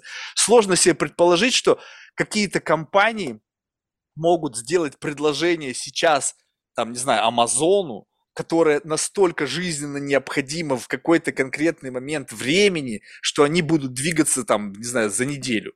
Ну, нет. Если же им что-то нужно, то наверняка они уже ищут это. И просто как произойдет это только тогда, когда они найдут тебя. Ну, то есть как бы вот они нашли тебя и либо нашли через вот эту систему вот этих скаутов, которые как условно, как это, знаешь, это, как, как называется там, эм, стервятники, которые окружают эти компании, вот как бы ты, не знаю, замечал или нет, есть, допустим, люди, там, или компании, богатые люди, и вокруг них стервятники. Они такие, как бы, дилмейкеры, они вот такое, как бы, связующее звено между принципалом и возможностями. И вот они постоянно пытаются закидывать вот как бы в силу каких-то коннекшенов, я не знаю, как уж они туда подъехали, и вот это постоянно. И также у этих крупных компаний эти инвесторы венчурные, это же тоже какой-то в экосистеме, какой-то э, какой-то source, то есть крупные компании смотрят на что там, что происходит на венчурном рынке, для того, чтобы найти компанию для затыкания тех или иных дыр или изменения экосистемы. И говорить то, что ты можешь прийти и сказать, вот это классно, для тебя покупай, ну, надо быть очень удачливым, попасть прямо в нужное время, в нужное место. У меня пару раз за все время было того, когда, допустим, э, чувак один, кстати, миллиардер, но с русскими корнями, мы ему написали письмо, у компании, которая нас наняла, И он пишет, что вы не поверите, что только сегодня мы, значит, со своей командой обсуждали покупку самолета. Ну, то есть, как бы, бум! И тогда действительно ты можешь быть out of nothing, но если твое предложение соответствует запросу, и ты в рынке с точки зрения цены, у тебя есть шанс. Но это с математической статистики крайне маловероятное событие. Ну, то есть это нужно, чтобы вообще повезло. Поэтому, блин, я не знаю. Отношение к этому должно быть другое. То есть то, что, да, твой успех открывает двери, вопрос какие? Вот какие двери? Двери в инфобизнес? Да. Но если мы говорим о каком-то таком, знаешь, ну не аристократическом, а вот таком очень закрытом комьюнити, куда даже российских олигархов не пускали, и до сих пор многих не пускают, блин, не факт, что это самая короткая дорога. Да нет, скорее, тут не конечная цель это комьюнити каких-то олигархов и э, там э, еще что-то нет. Э, там, инфобизнес ради инфобизнеса точно нет. Да? То есть, если про намерение, то я говорю про то, что есть э, желание и способность э, делиться полезной информацией и менять точки зрения людей в лучшую сторону. Э, не ради денег. Нет, конечно, это не, я не говорю там про волонтерство, но это не, не, не бизнес-история проекта. Э, у меня накапливается предпринимательский опыт. И э, я абсолютно точно понимаю, что он еще недостаточно для того, чтобы этим заниматься всерьез. Я такой человек, что я ну, либо занимаюсь всерьез, либо не занимаюсь вообще. Вот. Я понимаю, что да, с определенным в определенный момент, когда у меня будут определенные KPI, которые я себе зафиксировал и обозначил, которые это может случиться через 2, через 3, через 4, через 5 лет, через 6, например, вот в этом диапазоне, я буду чувствовать в себе э, уже бизнес будет какого масштаба, я буду чувствовать в себе э, ну, силы, уверенность, ответственность, что э, я могу делиться информацией, э, информацией который будет помогать. И тогда придумается формат какой-то будет. Да. Э, там, не знаю, там, от э, там, форматы могут быть разные, от офлайн-ивентов, ТВ-шоу, от каких-то, ну, еще, я не говорю там про личный коучинг, там, коуч-сессия за тысячу долларов, нет, вот это неинтересно, как бы, э, история какая-то э, массовая, ну, то есть, комьюнити какой-то там, знаешь, вот это вот. Э, Бизнес-клуб мышинах, да, бизнес-клуб, ну, в хорошем смысле, потому что, знаешь, вот эта вот зона находится в очень сильном таком предательстве, да, вот эти бизнес-клубы ради бизнес-клубов, какие-то комьюнити ради комьюнити, как бы куча там абы что и прочее. Но есть действительно хорошие ребята, которые э, там и российские, и, и западные, естественно, ну, за которыми стоят серьезные бизнесы, которые просто решили делиться. Вот я, допустим, там знаю парочку таких ребят, и там одного олигарха, которого Э, ну, в хорошем смысле этого слова, а которого, ну, а зачем ты это делаешь? Ну, как бы, вот зачем ты это делаешь? Э, для чего это надо? Вот э, ответил примерно то же самое, что я сам про это думаю. А как ты вот взвешиваешь эти ответы? Ну, то есть нужно учитывать, да, возьмем профайл человека. Сейчас, допустим, как бы можно предположить, о ком идет речь. И может ли он дать тебе искренний ответ. Но вот учитываешь все его корыстные интересы, которые так или иначе переплетаются с тем ответом, который он тебе дал. Но что является истинным мотивом, то есть как бы истинный мотив вплетен в, как бы в хорошо воспринимаемый обществом и окружением и текущим как бы вот конъюнктурой и всего, что происходит, и он тебе дает ответ, но жила, в которой, вокруг которой вот этот как бы сплетено вот это вот, она совершенно отличается от того, что тебе выдается. Как ты понимаешь искренность? Эти люди не умеют врать. Они врали не раз, они... Плюс за ними еще репутация, как бы такая, вот как раз-таки то, что ты говоришь, что человек уже, когда ты знаешь, что его можно пощупать, он не на словах, а на деле, то ты начинаешь по-другому относиться к его столам, и почему-то ты думаешь, что эти люди меньше врут. Вопрос не врут, вопрос просто, что... А, а зачем? Ну, зачем ему как бы это надо? О, да там дофига чего. Ты посмотри, я, ну просто смотришь, допустим, э, я, причем поверхностно и изнутри знаю. У меня есть клиенты, там Tiger 21, один из крупнейших бизнес-клубов Америки. Ну, то есть, и плюс смотришь на российские компании. Там, вот э, в рамках нашей там сессии мы будем обсуждать там необходимость там э, интересную нишу вот такого-то бизнеса. И где внутри уже, даже у меня ребята были, сами рассказывали, что там внутри происходит как бы э, условно, как бы э, вот эти вот всякие там синдикаты начинают возникать, когда они выступают посредниками в крупных сделках через этот бизнес-клуб и как бы аккумуляцию тех или иных настроений, как бы вменяется некая тенденция, в куда надо инвестировать. Потом эти члены клуба становятся миноритарными акционерами, которые там по пятерке, по десяточке, по полтинничку занесли. Они хаб, генерирующий серьезный бет, заносят это куда-то на более высокий уровень. Там абсолютная бизнес-модель, понятно управление вниманием, аккумуляция средств, продажа внутренняя своих продуктов, своих там этих э, членов своего этого комьюнити, которые на, приближены к, к, к главе стаи. Там циничного очень много. Ты что думаешь, все хотят просто делиться своим опытом? Блин, да ну ё-моё. Что, они все Далай-Лама, блин. А я тоже допустил еще хотят. Вот ты мне задаешь вопрос, а насколько мне как я могу убедить, правду он говорит нет. Да мне без разницы, честно говоря. Меня, ну, может правда, может неправда. Какая разница? Ну, нет никакого значения, как бы, но его, э, его, то, что он мне говорит, его намерение, его решение на мою жизнь никак не влияет. Я просто привожу пример. Допустим, если предположить, что он говорит правду, это соответствует а, моим представлениям а, об этом. Если он говорит неправду, ну и хрен с ним, пофиг. Но, но в тебе именно отзывается то, что он говорит ровно то, чтобы ты хотел бы имплементировать в какой-то момент времени в рамках своего собственного построения подобной entity какой-то. В этот момент не думал и не знал, что я вообще, у меня есть такие мысли. Ну, то есть, можно ли тогда сказать, что следствие твоего общения с этими людьми подтолкнуло тебя на эту мысль? Нет, это просто не следствие, это просто, грубо говоря, подтверждение. Просто говорю о том, что человек, с которым я говорил, который уже это делает достаточно успешно, то, что я в каком-то, не в таком виде, как он, мне не, не, не, не все нравится, как он делает для себя. Да, но это не важно. Важно то, что общая суть одинаковая. Что, когда мне спросили, чем ты делаешь, он сказал мне то, что я не спрашивал, вот я тоже хочу этим заниматься, когда-нибудь сможет. Нет, не об этом была речь. Ему вообще пофигу, чем я буду заниматься, и хочу ли этим заниматься и так далее. Просто спросил, зачем, что, что тобой движет да, в рамках этого проекта, потому что абсолютно понятно, это вряд ли какая-то, ну, это отнимает много времени, это вряд ли история прям про деньги в сравнении с тем, чем ты э, до этого там занимался.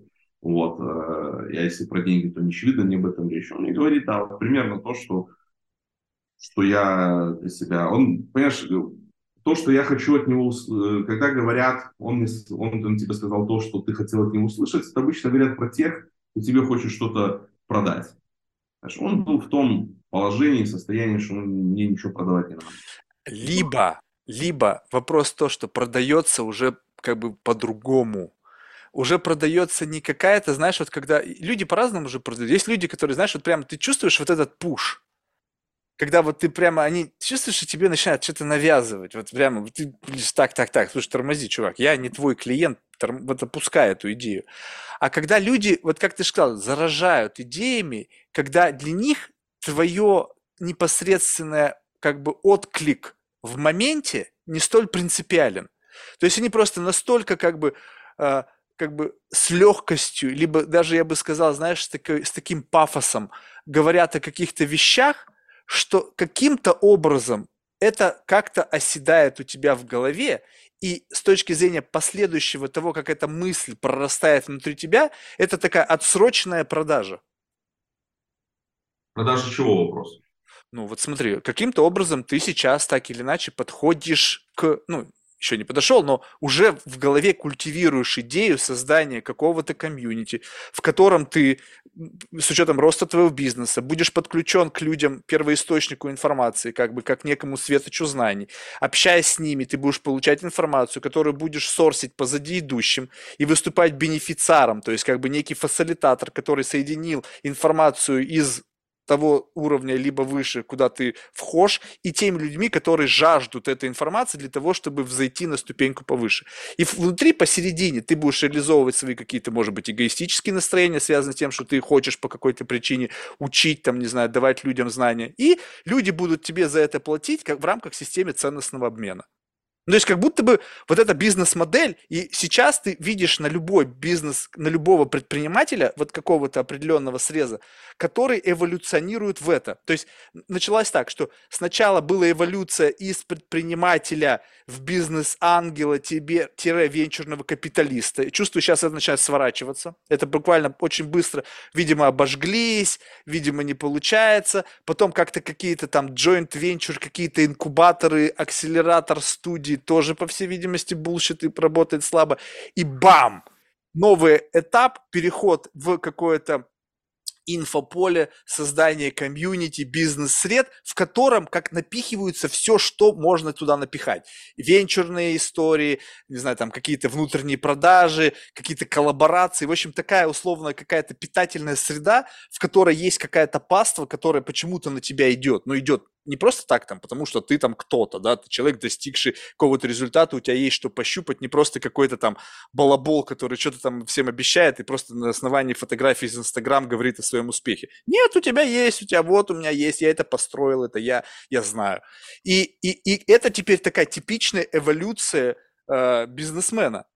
Просто посмотришь на людей, которые, ну, скажем так, э, уже взрослые, ну, скажем так, по, по, по нашим с тобой меркам, и я говорю, слушай, а что, говорю, ты вот, ну, у тебя гигантский опыт, у тебя, ну, там, блин, здание на Манхэттене с твоим именем. Я говорю, что ты не, тебя не цепляет идея там вот этого инфо-цыганства, там, не знаю, какие-то курс, лекции, еще что-то. Люди ржут, потому что как бы, ну, это, прикалываешь меня, делать больше нехер. То есть, как бы, как будто бы сам Бог послал, то есть вообще можно просто какие-то там короткие, ну, не знаю, там Рэй Дали, он же там какие-то принципы там что-то сделал, и сейчас люди там их цитируют по всему миру. Его как-то это хукнуло, он купнулся в этой славе, вот этой всей идеи, но многим с его уровня нахер это не надо. То есть, не, не, а, а тут как будто бы теперь появилась некая такая закономерная а, вектор развития, который так или иначе туда людей приводит. Ну, то есть, как бы, я не знаю почему, то есть, то ли там денег больше, то ли там максимально тщеславие можно накормить, то ли, ну, в общем, я не понимаю. Ну, то есть, будучи sustainable во всех отношениях, успешным бизнесменом, хорошим семьянином, не знаю, живи и радуйся, на кой хер тебе это вот, как, что вокруг себя какую-то паству формировать, зачем?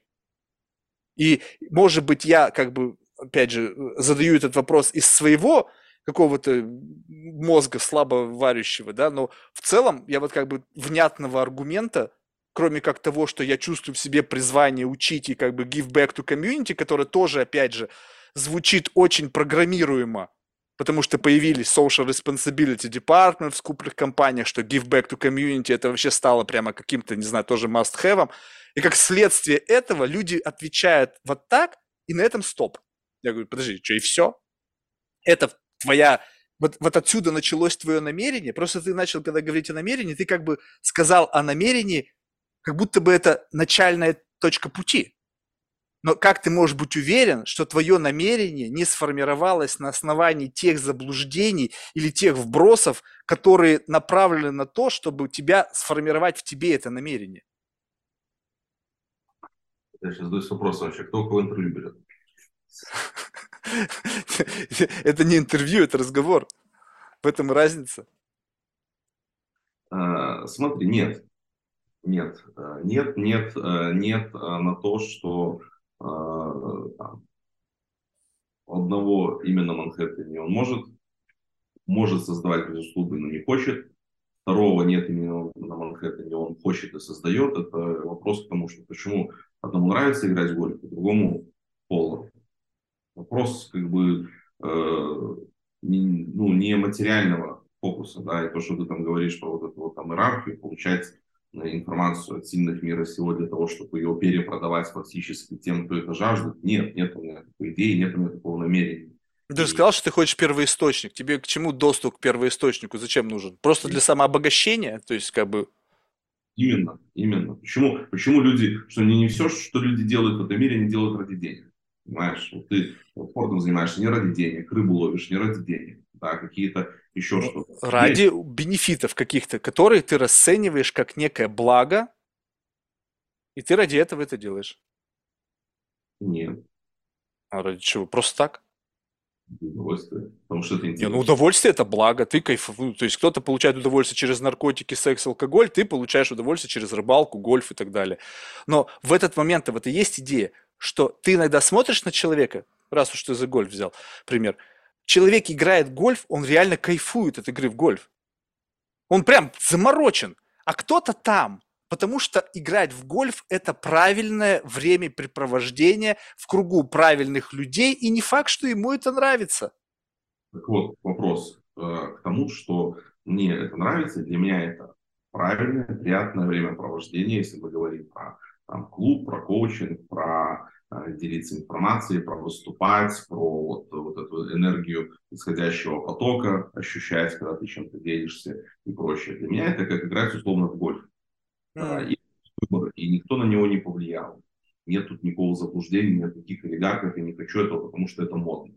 Мне вообще насрать на то, что кто что считает и, и что говорит. Я просто привел пример как бы, этого человека, просто показать, что для, для него это то же самое. Врет он мне или нет, да мне без разницы, вообще пофигу мне про это. Да? Просто я привел пример того, что ну, как бы есть такая точка зрения не только у меня одного. И неважно, для меня она истина, для него она может быть какая угодно, мне без разницы.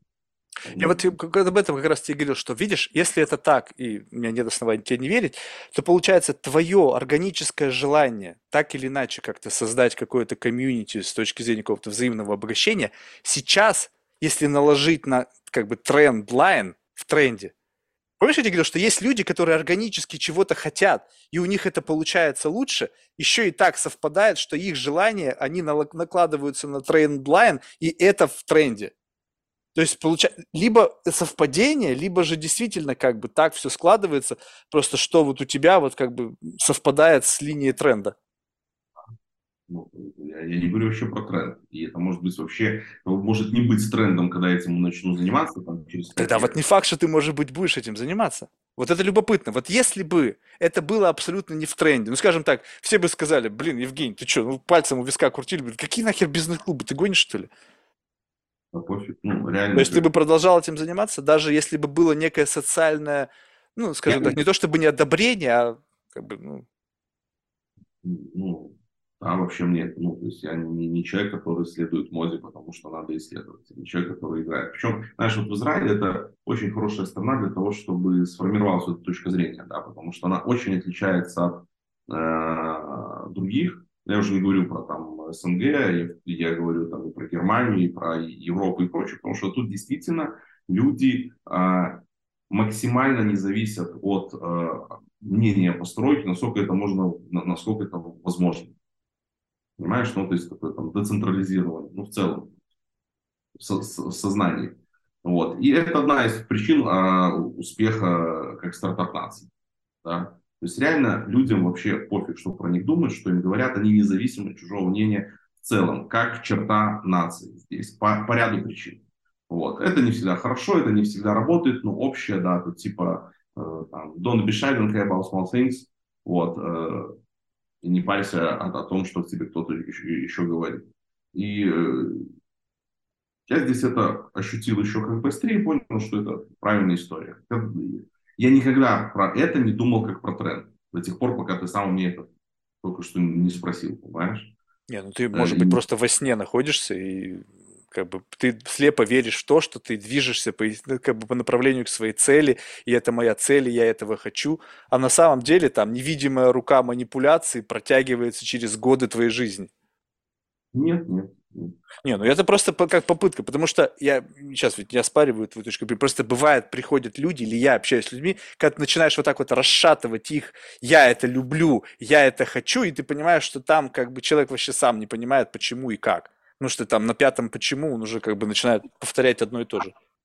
Я в 22 года стал э, читать лекции в институте. Знаешь, 15 лет назад. Не было вообще никакого тренда. Вообще про бизнес-клубы слова такого не знали. Комьюнити, нетворкинг и прочее. Потому что у меня было внутреннее э, какое-то желание, потребность.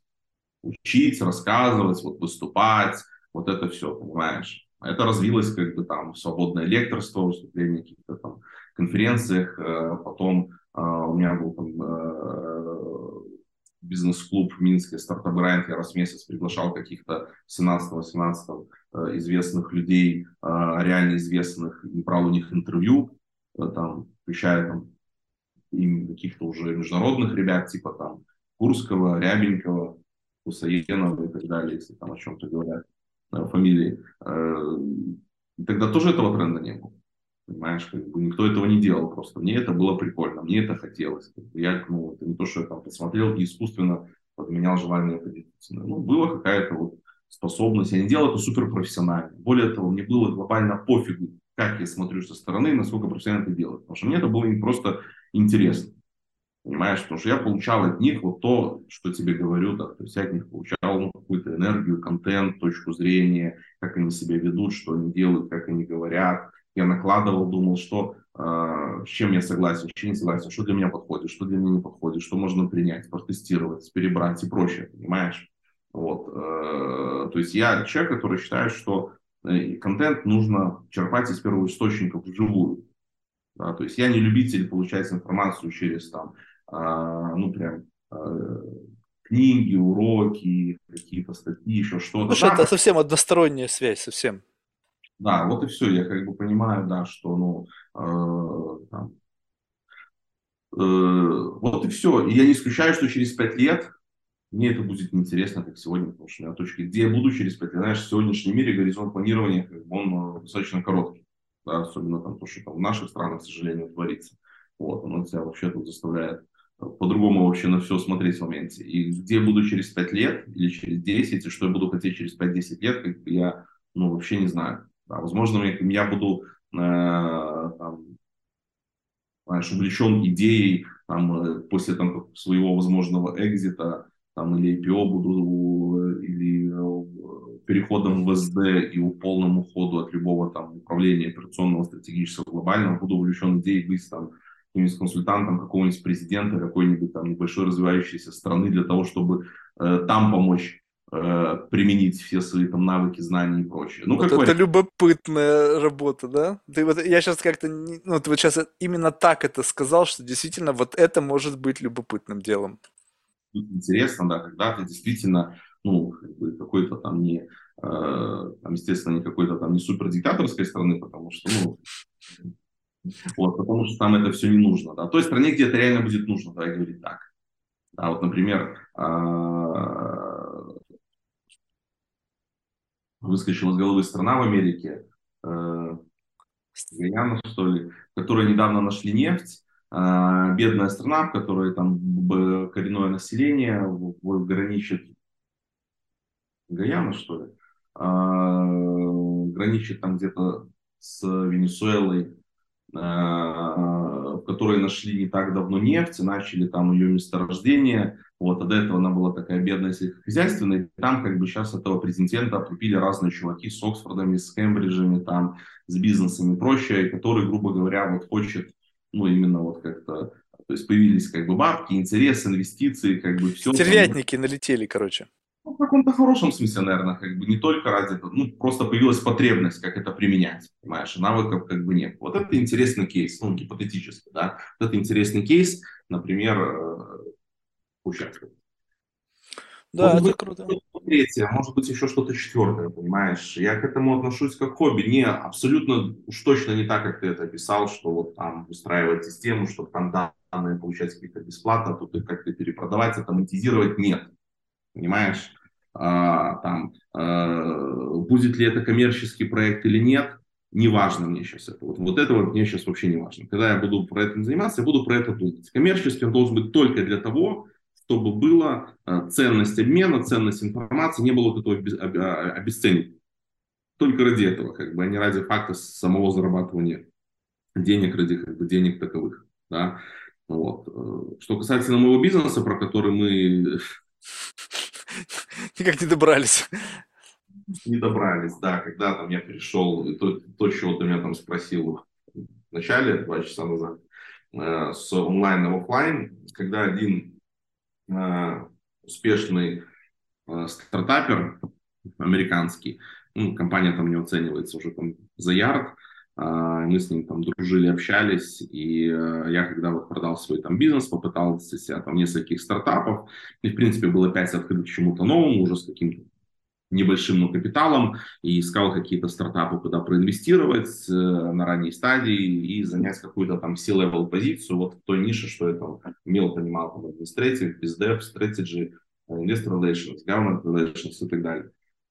Вот, э, искал стартапы, ну и как-то было разного, разные варианты, и какие-то были предложения там, как в корпорации, на, на разные высокие уровни, там, от VP до э, C. И как-то вот что-то все не ложилось, и мне он говорит, слушай, как бы ты счастливый человек, э, счастливее меня в каком-то смысле, потому что ты можешь сейчас начать делать то, что ты хочешь.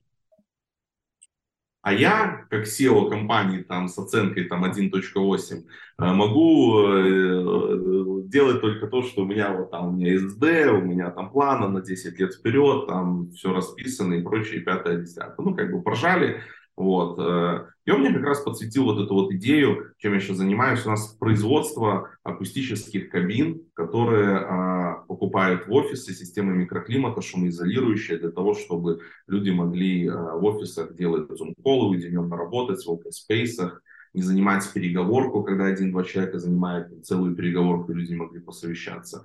Вот. Э, и вот мы занимаемся производством и дистрибуцией таких штук, и он был там одним из моих первым, первым клиентом, наверное, который сказал, что это реально надо. И рынок этот, он только появился. Этот рынок появился там 10 лет назад. Когда мы начинали, в мире было там 15-20 э, компаний, которые занимались производством этих штук в мире. 19 год. Компании 3 года, год у нас занял R&D, 2 года мы в рынке. А сегодня 150 компаний, которые занимались. Сегодня уже ниша там больше 1,2 миллиарда 1,3. Когда мы начинали, она там была, и даже невозможно было посчитать. Она была абсолютно точно, там, может быть, даже ну, в сотнях максимум. Да, там было 2-3 игрока, которые делали это, там, продавали за сумасшедшие деньги, потому что больше негде было взять. И там куча производителей, которые делали полное говно. Вот. хороший момент, что мы должны сделать классный продукт топового уровня, продавать это дешевле, используя там, какую-то более дешевую рабочую силу и э, пользуясь тем, что просто там оседлать тренд, да, потому что когда ты видишь что-то тренд, то а потом в ногу сработал коронавирус, который прям усилил этот тренд, и коронавирус там вообще, ну, и пока был коронавирус начался первые полгода, пока все были в шоке, у нас было время спокойно делать рынки. И наш рынок не рос, он был frozen. По сути, как бы мы выскочили как бы в рынок, когда он только начал расти, э, там, с продуктом, мы в Москве были первые, кто э, это начал активно продвигать. То есть, по сути, мы создавали этот рынок. Как мы создавали? Мы приходили в корпорации, через знакомых, знакомых, кто где-то работает, там, не знаю, Ростелеком, X5 Retail, Альфа-банк, э, там, Киви и так далее. И просто давали, ставили бесплатно на 2-4 на недели. Ну, потому что продавать это бессмысленно, потому что никто не знает, что это, там, рекламу бессмысленно давать, никто не знает, что это, никто не ищет, там, акустические кабины в офисе, шумоизоляция, там, с инфраструктурой. Вот. Мы просто приезжали, ставили, они были супер стильные, у нас крутой дизайнер там с итальянским опытом. Да, да, я видел, я вспомнил, что я посмотрел, да, я видел. Да. Выглядит круто. Да, и когда мы привозили, никто не верил, что очень белорусский продукт, все думали, что, потому что в Беларуси это совок, да, то есть никто очень не верил, что в Беларуси офлайн там, ну, в Беларуси совок, все, что касается производства, это совок и какая-то там айтишная история э, более-менее успешная, да, а вот э, там никто не знает, Э, мебельные компании или промышленные, или автомобильные, или какие-то там с Беларуси. Ну, ровно как и с России, кажется. Вот. Э, и мы привезли продукт, который выглядит, выглядит как итальянский, а стоит как российский. Вот. И, конечно, когда мы начали продавать, у нас, ну, по сути, не было никаких конкурентов, а те, кто были, единственное, чем они могли с нами бороться, это ценой. И все. Ну, потому что э, а иностранные конкуренты, которые были сильнее, финские, голландские, английские, они были дороже.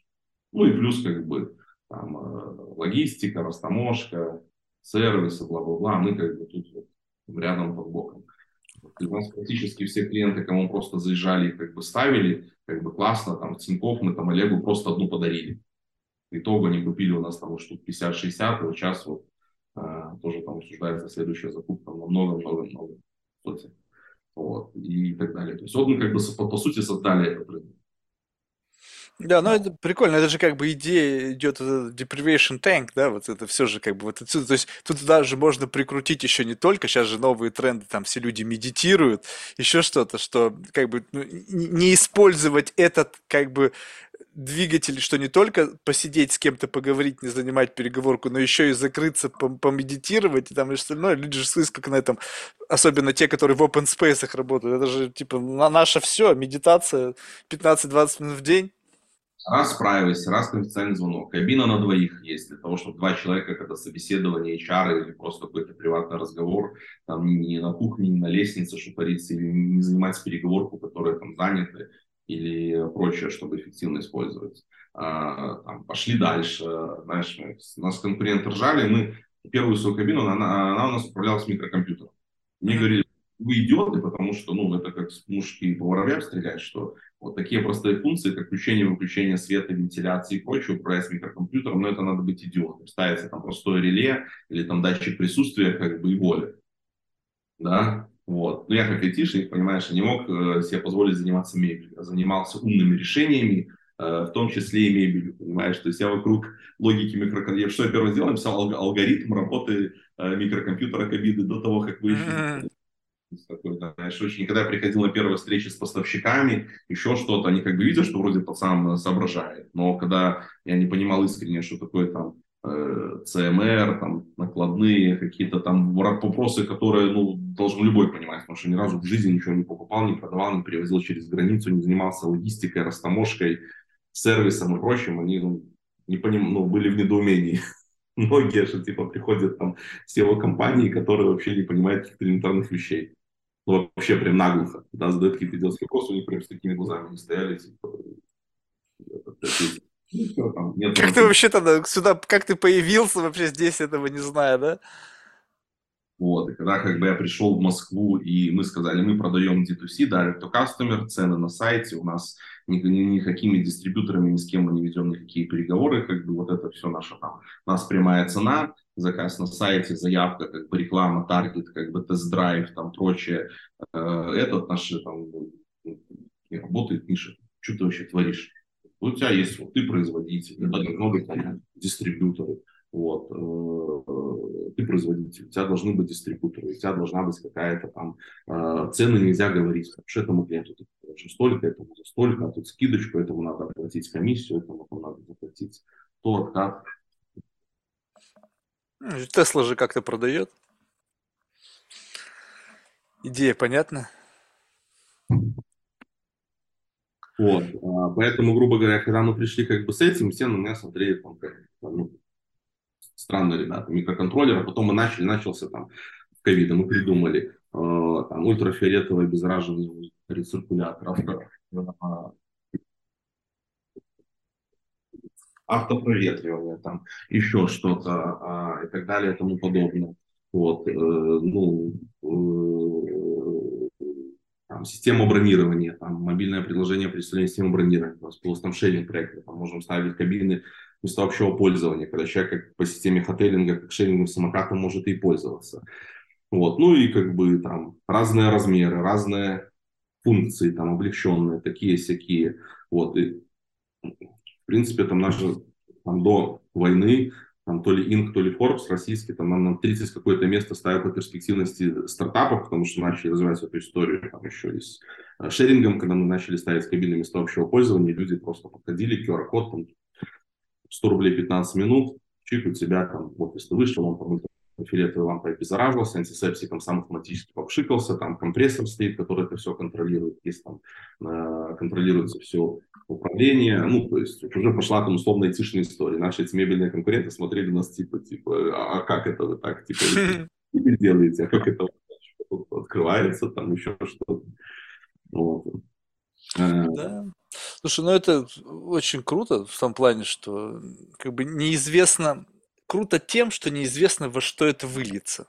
Да? И, а, когда мы, э, там, было бы счастье, да несчастье, по-моему, как говорится, да, как мы там оказались в 22 году в Израиле, вот, э, и тут я такой осмотрелся, думаю, слушай, есть здесь рынок, тут все растет, все как бы классно, 20 тысяч стартапов, сотни корпораций. Э, давайте тут начинать. Все, мы открыли тут офис продаж, я быстро нанял сотрудника. Все, вот мы сейчас везем уже там за сколько, за 5 месяцев активной работы, ну, 6 может, там уже везем 6-7 контейнер. Я такой думаю, слушай, ну, как молодцы, мы за 5 месяцев как бы, такую, такой рывок сделали. Вот вообще. И тут мы тоже пришли в новую нишу. Да, вот мы за прошлый месяц получили 170 лидов просто таргетинг, потому что мы нашли, э, как это таргетировать. Потому что здесь все локальные постают по классике. Архитекторы, дистрибьюторы, заплатить архитектору, заплатить проект-менеджеру, как бы, там типа продавали это как мебель, а мы пришли продавать это как, ну как там, не знаю, как ноутбук, да, как там сервер какой-то, как там МФЦ, ну все, это, э, ну как не МФЦ, ну как принтер условно говоря. МФУ. Да? МФУ. Вот, МФУ вот, э, и так далее. Потом я такой сижу, думаю, блин, ну мы же как бы реально молодцы. Ну как вот этот опыт, который мы здесь получили, что вот с ним делать, кроме того, что это уже работает в Израиле?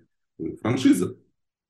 Я говорю, давайте поедем в какую-то страну и продадим им идею, что мы вам продаем наш продукт вместе с тем, что мы знаем, как его продавать и как вообще строить бизнес вокруг нашего продукта. Грубо говоря, за ваши бабки мы построим бизнес вокруг нашего продукта. Мы нашли такого человека в Германии. Вот мы в Франкфурте открыли в феврале первый, первый офис продаж, сейчас будем открывать в Ганновере, как бы, и э, вот просто под кальку сделали там и работали.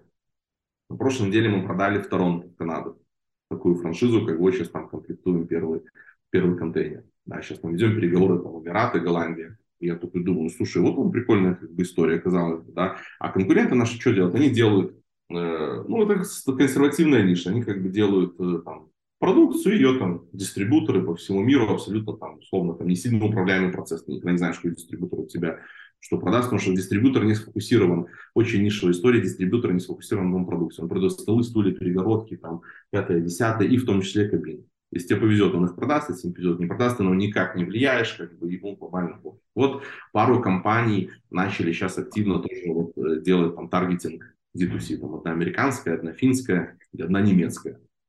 То есть то, что, то, то, с чего мы словно начинали. И все вот они с кабинами прутся в сегмент новых офисов на этапе проектирования, потому что не понимают, как с этим работать. Потому что они исторически продают столы, стулья, это мебель. Столы, стулья не продаются в существующий офис, они продаются в офисе на этапе строительства офиса, правильно? Mm-hmm. Если ты продал компанию столы, стулья, ты про эту компанию забыл на 10 лет, пока она не переехала в другой офис. А мы такие, как бы, говорит, окей, как бы, ну что переться туда, куда прутся все. Вот. А что, если как бы, мы начнем в миллионы квадратных метров офисов, просто предлагать это вот владельцам офиса. У вас есть один квадратный метр в офисе, вот вам кабина решит вашу проблему. искать вот именно вот этот отклик. все, у нас 70% продаж в текущий офис, только 30 проектов. Вот. То есть, понимаешь, как это было любопытно, что э, если эволюционно это посмотреть, что поначалу из многокабинетных офисов перешли в open space, и потом, когда это настолько стало open, что не осталось места для privacy, а э, количество сотрудников, количество потенциальных встреч и востребованность переговорок для проведения, там, не знаю, даже примитивных Zoom встреч, да, стало настолько востребовано, что возникла ниша для вот такого какого-то уголка комфорта и тишины, и вы туда классно вовремя впрыгнули. Получается, room in the room.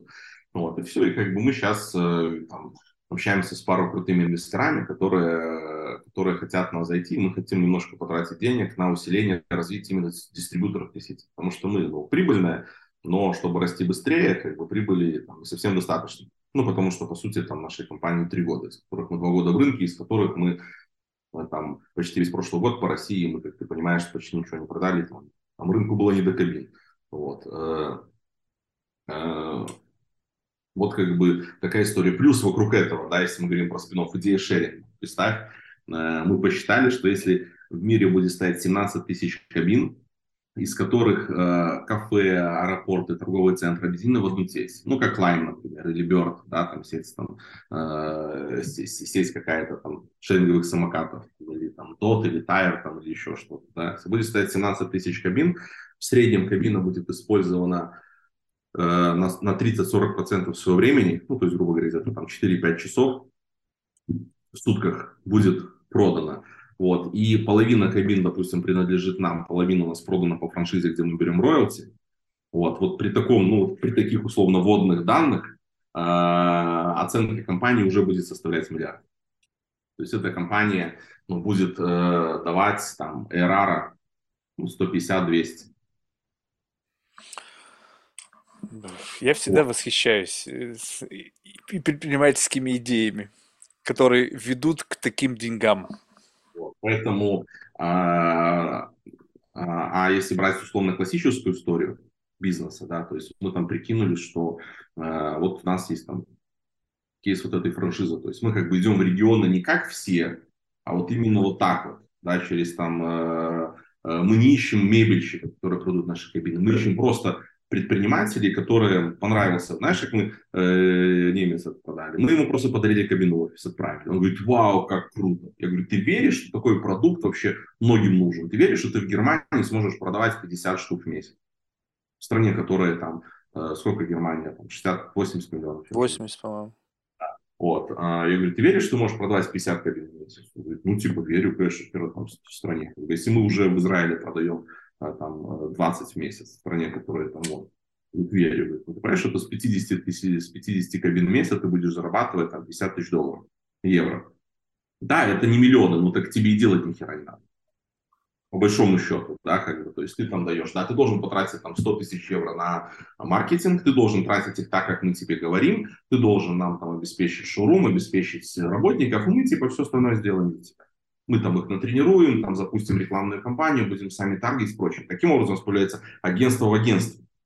То есть наше внутреннее агентство, которое запускает другие. Пока мы за это не берем денег. Но монетизация тоже брать роялти как бы или предлагать там пакеты. То есть сам работаешь, пожалуйста, как бы мы тебе это делаем, там еще там плати какой-то роялти. Но это уже детали, это уже как бы, мы даже всерьез про это не думаем, это когда-то. И вот открыв там 10-11 франшиз по миру, где франшиза это какая-то одна страна, либо там один штат, если мы говорим про такую страну, как Америка, да, вот, э, то там, открыв там 11, всего 11 франшиз там за пару лет, 12, если каждая франшиза будет там через 2, 3, 4 года выйдет там на 50 кабин в месяц, это 500 кабин в месяц. Это прибыли примерно 5 миллионов в год. Что уже, в принципе, неплохо. И даже компания, которая дает прибыли 5 миллионов в год, даже если уйти от любого венчура, просто смотреть, как дивиденды... Это прибыль? Прибыль, прибыль. Ну, кабина, грубо говоря, там... Не, ну это а, прибыль, дистрибутированная между всеми франшизи и вами. Либо прибыль только вам, как... То есть, грубо говоря, да, там тысяча нам, тысяча им. Mm.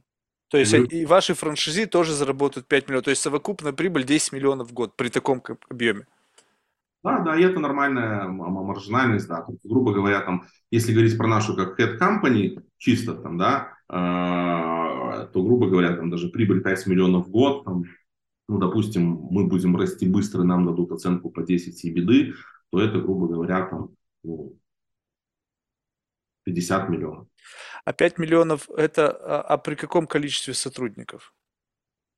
Э, расчетно для того, чтобы тут как бы еще хорошая история бизнеса в том, что э, он достаточно хорошо масштабируемый за счет того, что у тебя один продукт, который надо просто производить много. И для того, чтобы производить больше, не нужно сильно больше сотрудников, потому что у нас сейчас есть своя фабрика в Минске, мы сейчас запускаем и учимся запускать контрактное производство в Литве.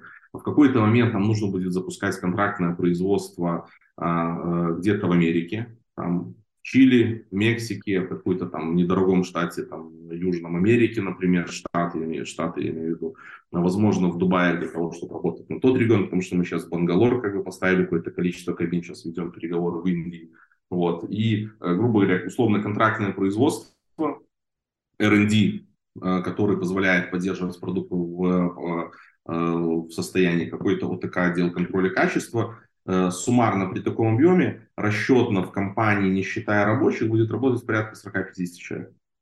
Сегодня с рабочими у нас 50. Вот, 48, ну 50 ну, грубо.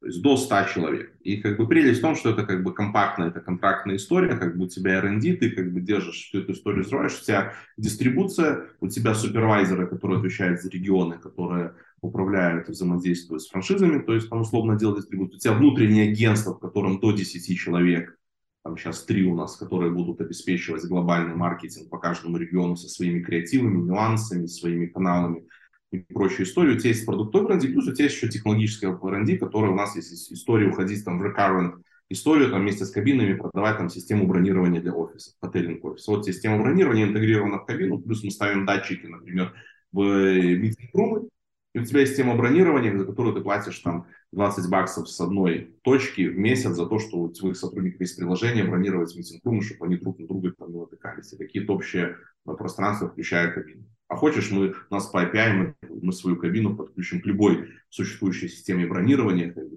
за 5 долларов в месяц. Или там предоставим тебе репортинг, э, как кабина пользуется. Потому что мы знаем, сколько средняя продолжительность сеанса, как ей пользуются и так далее. То есть, э, ну и плюс эта информация нам помогает делать повторные продажи, потому что если мы видим, если кабиной пользуются там до хрена времени в день, как бы, естественно, наш сразу звонит и об этом говорит и предлагает поставить там еще одну, две, три, и у нас большое количество повторных продаж. Потому что продукт новый, а, люди как бы, ну, берут не столько, сколько им надо, а берут чуть-чуть, чтобы протестировать. То есть у нас внутренний спрос, и в целом как бы у компании свойство расти как бы внешний спрос, и в целом ниша растет внутри мебельной ниши. Общий спрос, новые проекты, текущие офисы, которых насыщать еще лет 10. Вот. И плюс вот эта шеринговая история. Вот представь, ты приходишь в кафе, какой-нибудь Starbucks, да, и тебе надо сделать зум. Вот, в Starbucks розеток нету, например, да. Вот, а ты приходишь в Starbucks, а там стоит кабина.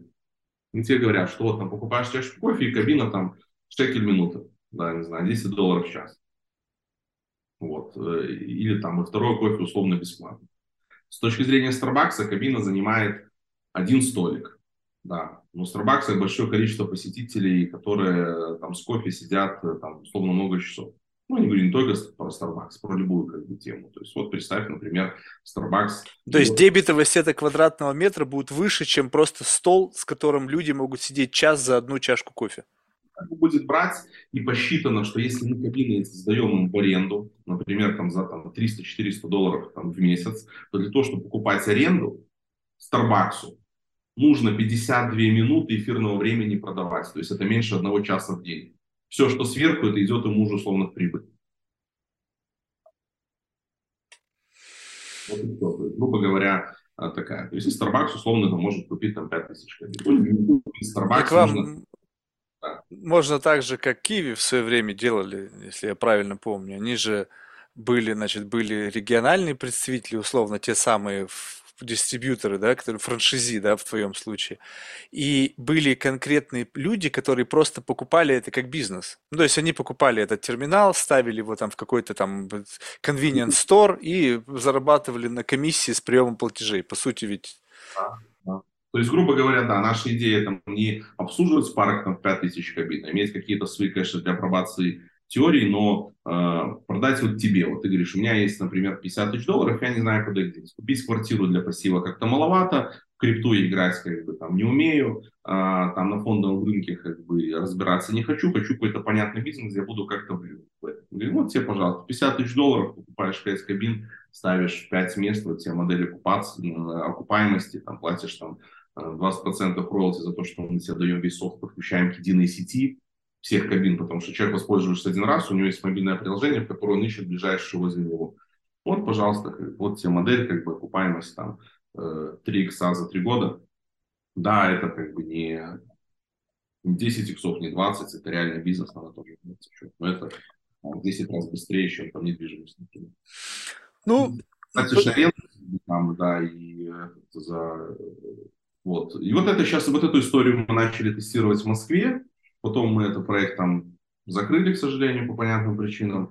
Но вот сейчас мы эту историю, а, вот именно вот эту историю а, начинаем тестить здесь в Израиле, как бы, ну, с, с разными нюансами и гипотезами, как это пройдет. Это может быть хорошая виральная, виральная тема.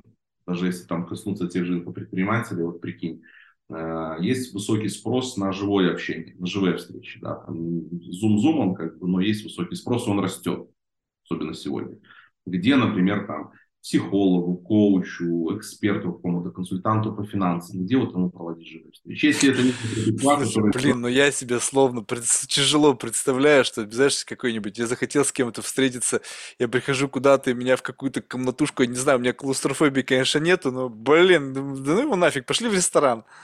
Ты так говоришь, потому что ты не был, не видел и не сидел. Да? Не, ну я представляю, конечно, что у меня ограниченный experience. То есть я посмотрел, я просто вижу фотку, я, если правильно сейчас память меня подводит, но она такая какая-то то ли кремовато-шоколадная и с таким большим симпатичным окном, ну такая типа а-ля, а такой как бы iPhone, только как бы, ну что-то вот такого плана, да?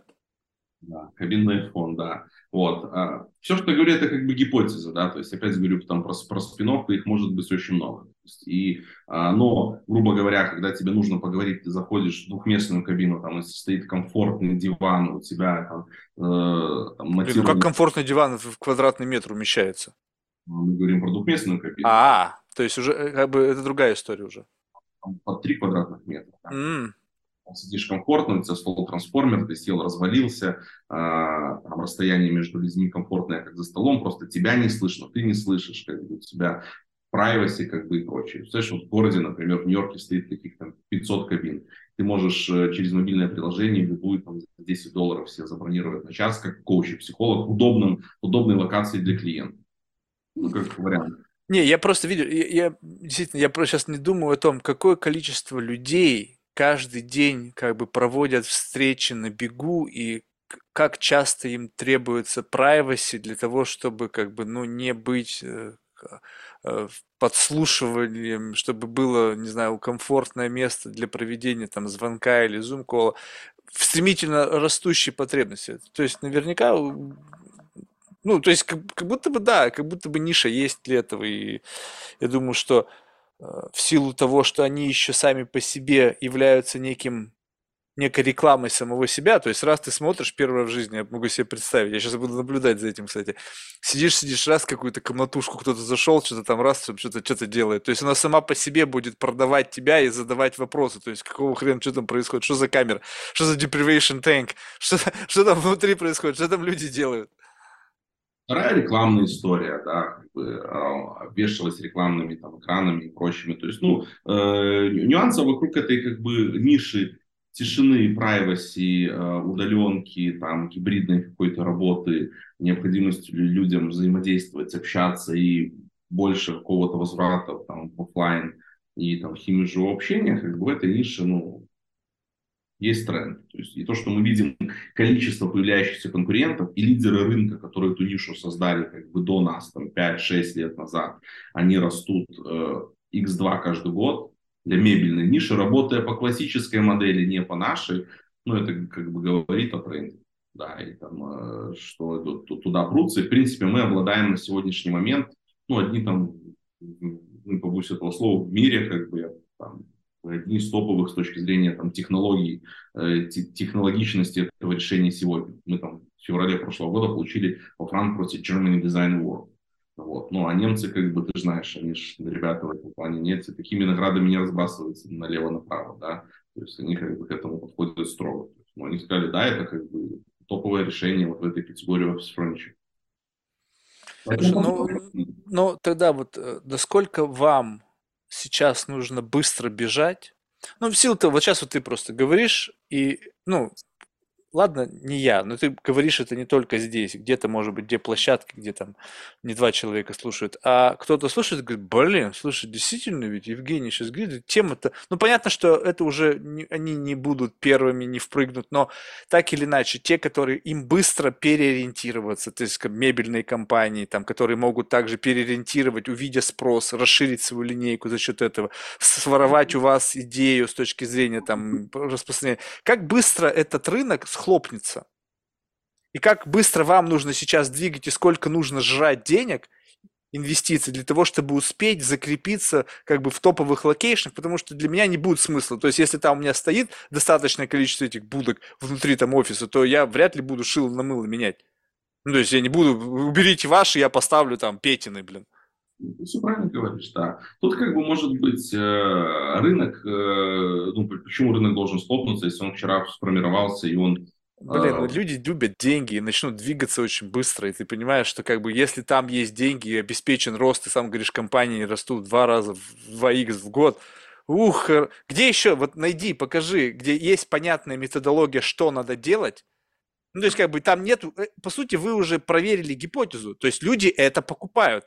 Возможность спин и усовершенствования бизнес-процесса и как бы превращение этого в самостоятельный бизнес для людей, которые просто могут владеть этим как источник дохода пассивного и так далее, уже очевидно. Соответственно, гипотезы проверять не надо. Нужно просто найти лучшее исполнение, бегать, продавать по миру, блин, по городу, там, по районам, по этим всяким open space, там, не знаю, этим, как бы, как, виворкам, там, ну, не знаю, там, как еще это делается, но смысл в том, что, как бы, кто-то из вас уже проложил понятную логику того, как из этого можно извлечь прибыль. Ну, и люди сразу же туда наполнятся. Святое да. место пусто не бывает. И она наполняется, и тут, как бы, может быть, там, э, несколько путей. Э, один путь – это продаться какому-то корпорату, который поймет, что, который поймет, что ему, а, который захочет идти в эту нишу, потому что она растет, потому что, грубо говоря, ниша вышла там из-под радаров, да, когда она там до процента ее как бы не видит, когда она там уже все больше и больше как бы появляется на поверхности, она становится э, на виду. да, но чтобы бы... продаться, вам нужно очень серьезный футпринт иметь, чтобы как бы, потому что если на этапе технологическом вас не оценят так, без существующих контрактов, как вот у Виворка-то, да, история-то была, вам нужно уже иметь презенс в местах, а не просто саму технологию. Понятно, ну, мы же продаем уже э, и э, расширяемся. Ну, ну, уже у нас э, там, одна из корпораций европейских, она выразила интерес а, купить у нас лицензию на производство э, кабин. Мы с ними общаемся. Вторая история, понятно, выйти на какой-то хороший объем там, в тысячах штук в год, 3, 5, 6 тысяч и продаться там, там за, ну, за хорошие там, 50-100 миллионов. Третья история – стать настолько узнаваемым, э, особенным, отдельным брендом в этой нише, который просто любят, которые просто будут покупать у нас у нее корпорации, ну, просто потому что мы э, классные, потому что у нас есть что-то особенное, потому что мы технологически быстрее, чем корпорация. Потому что корпорации это сделают не быстро, не моментально, потому что, грубо говоря, наша мебельная корпорация – это мебельная компания, а это продукт технологичный, там есть ряд э, направлений, у которых у корпорации нет экспертизы. И при получении этой экспертизы оно занимает время. Вот. А это как бы не сделается условно моментально. Поэтому, конечно, надо за этим следить, надо а, как бы тут себя очень адекватно оценивать. Да, не, не, потому что может быть сложиться неприятная ситуация, когда просто корпораты, а, какой-то там удачный корпорат сделает удачный продукт, сможет тебя перебить, как бы ты потеряешь. Ему покупать тебя уже не надо, потому что у него свое и как бы он в рынке увереннее, чем ты, потому что у него неограниченный доступ к ресурсам. Тут ты можешь, в принципе, а, проиграть историю. Поэтому это как бы, да, это, но это уже, знаешь, это, грубо говоря, это интересные игры. Интересные как бы, которые интересно играть, и э, в которые, знаешь, когда ты уже тут вот общаешься, и к тебе уже есть интерес, и ты понимаешь, что это есть, и ты понимаешь, что ты можешь проиграть, а можешь выиграть, а можешь выиграть таким способом или другим, а можешь сам стать корпорацией, можешь там продаться корпорации, да, вот. А можешь купить корпорацию, все смотрите, Silicon Valley, да, когда это было там э, Хули корпорация, которая по итогу купила этот стартап, потому что она там уменьшилась уже там в сто раз, потому что все не в ту сторону бежало. Uh-huh. Вот, поэтому может быть все что угодно. Но это интересная игра, как бы это интересный вызов, это глобальная история, я как бы начал с того, что интересно строить глобальный бренд. Да, Слушай, ну это, это как раз-таки, да, может быть глобальным. Вот. А все вот это вот там, коучинг, не коучинг, это, это все, ну, как бы приложится, да, не так, так иначе. Может, мне это перехочется этим заниматься. Может, я настолько уже тут устану всем этим заниматься, уже все, пять лет меня не трогать, я там, может, там, я не знаю, йогом стану или еще кем-то. Ну, куча, может быть, вариантов. Где буду жить, с семьей, э, как, что, чем заниматься и прочее. Ну, вот про какие-то свои намерения, на которые не повлиял тренд. Я в плане коучинга я тебе это объяснил, что на них не повлиял тренд, они что появились еще задолго до любых трендов. Да, это, это факт. Буду ли этим заниматься? Э, думаю, да, но это не точно.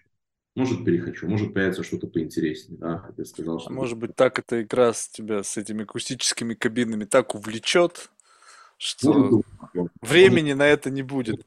Другой спин да. То есть нет, вот эта же игра, она как раз-таки про историю, когда история с кабинами, она операционно закончится для меня лично.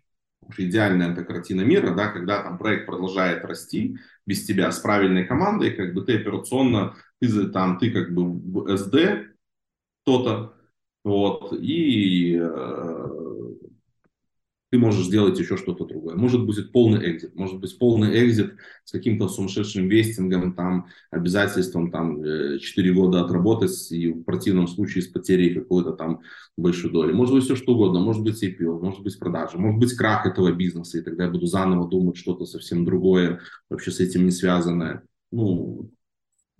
Слушай, ну вот, ну в самом конце уже, ты вот когда вот это так сейчас развиваешься, для тебя появилась какая-то больше, чуть-чуть больше уверенности в будущем?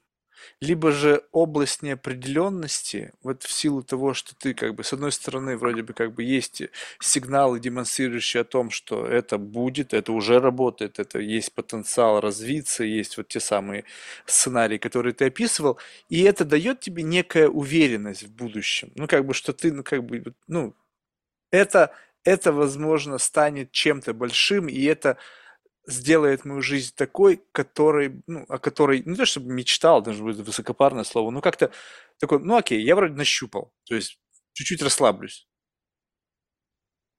Слушай, э, я не могу сказать, что это человек, который сильно гонится за уверенностью в будущем. Да, то есть почему-то меня это ну, не сильно беспокоит. Почему-то у меня есть какое-то понимание того, что что бы оно ни было, что бы оно ни было, да, то у меня там будет, я найду способ а, там, Слушай, не, ну я, это я так могу жить, у меня ни жены, ни детей.